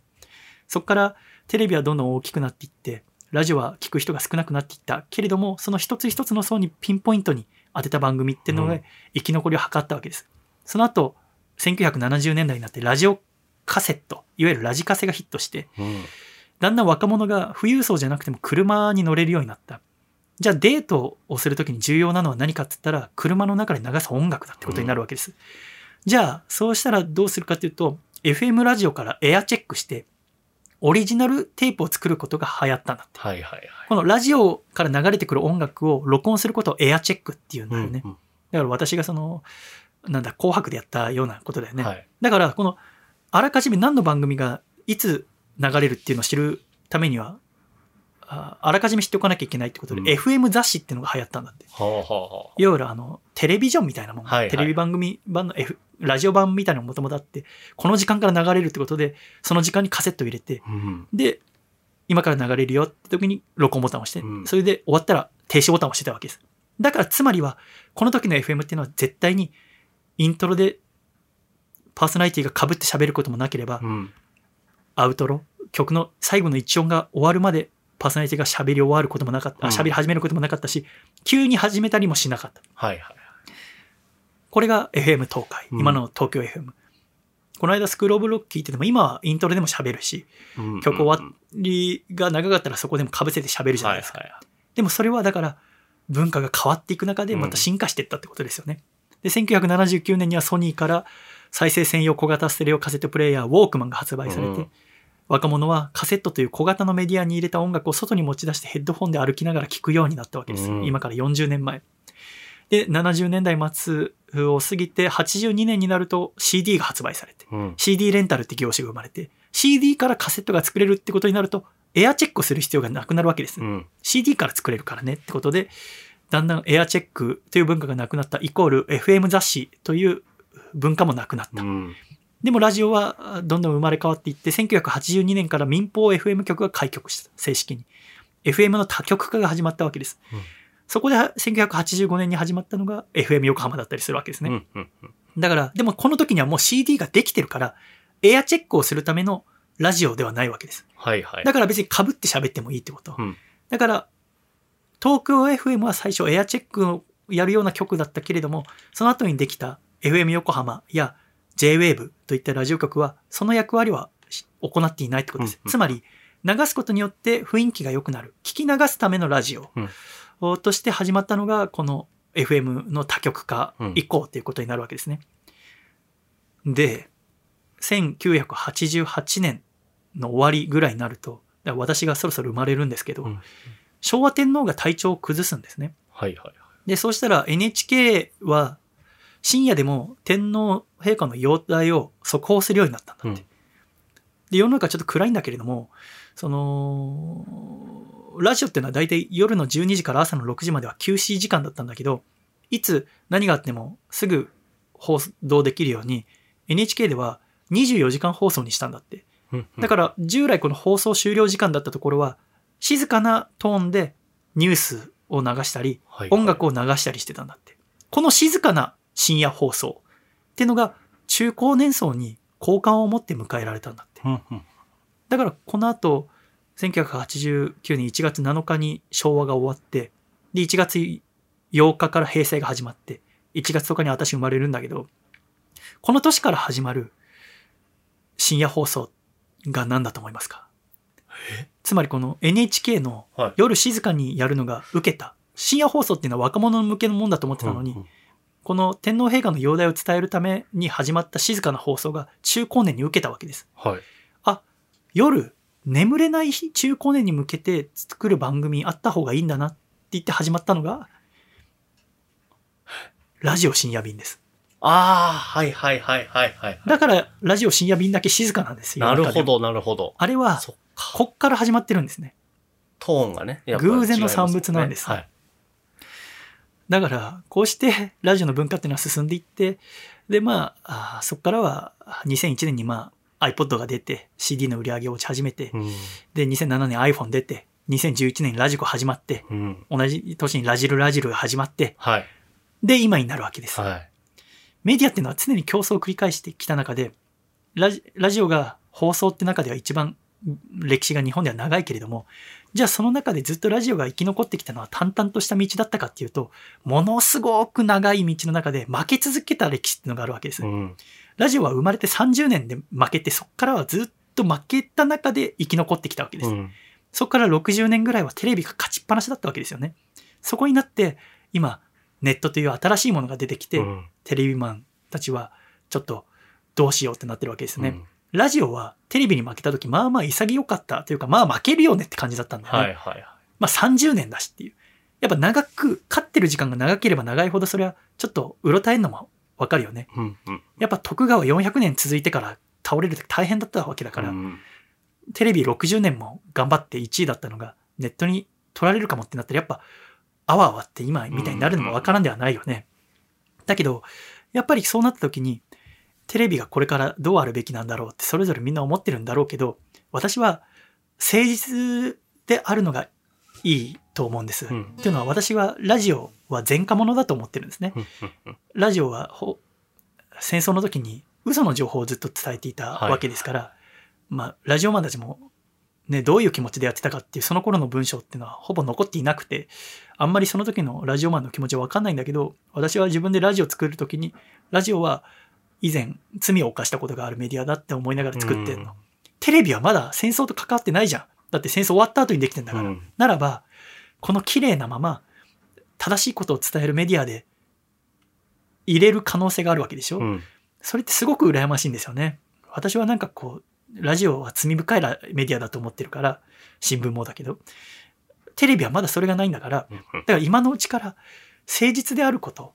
だって、ん嘘をつくっていう点ではネットには絶対勝てないもん。はい。責任がそんなに今のところないから、うんそのカオスっていうところで勝負するとしたら、ネットには勝てないよと思うの。ネットは超面白いもんって。うんだからテレビはなんかこう誠実性っていうので売りゃいいのにと思うけれども、今のこの昨今の戦後一番のパニックのコロナウイルスの状況下で、なんかこう、感染者数をちょっと煽ってみたりだとか、うんなんかよくわかんない専門家それぞれの局で読んだり、うんでよくわかんないおじさんとおばさんがずっと喋ってたりとか、どれが正しいんだろうみたいな。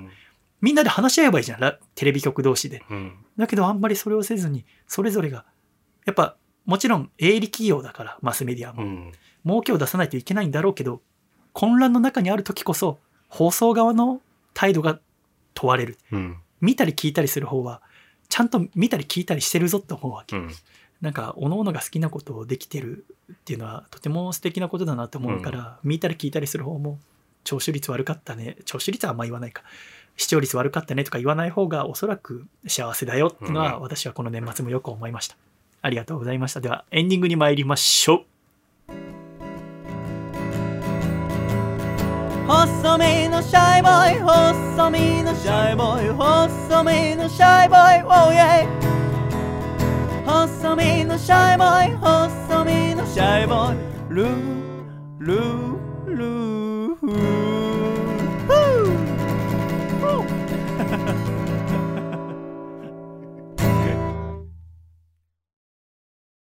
第214回細身のシャイボーイの Acoustic Radio この番組は、徳島県ソマ、神奈川県パラレル、愛知県内藤隼人、匿名希望1名、以上4名の提供で今月はシャイと笠倉くんの2人でお送りしてまいりました。今回も最後までお聞きくださり、誠にありがとうございました。では、エンディング暖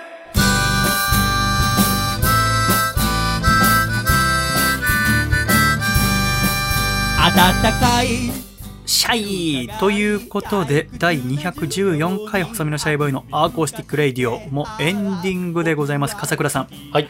ありがとうございましたありがとうございました。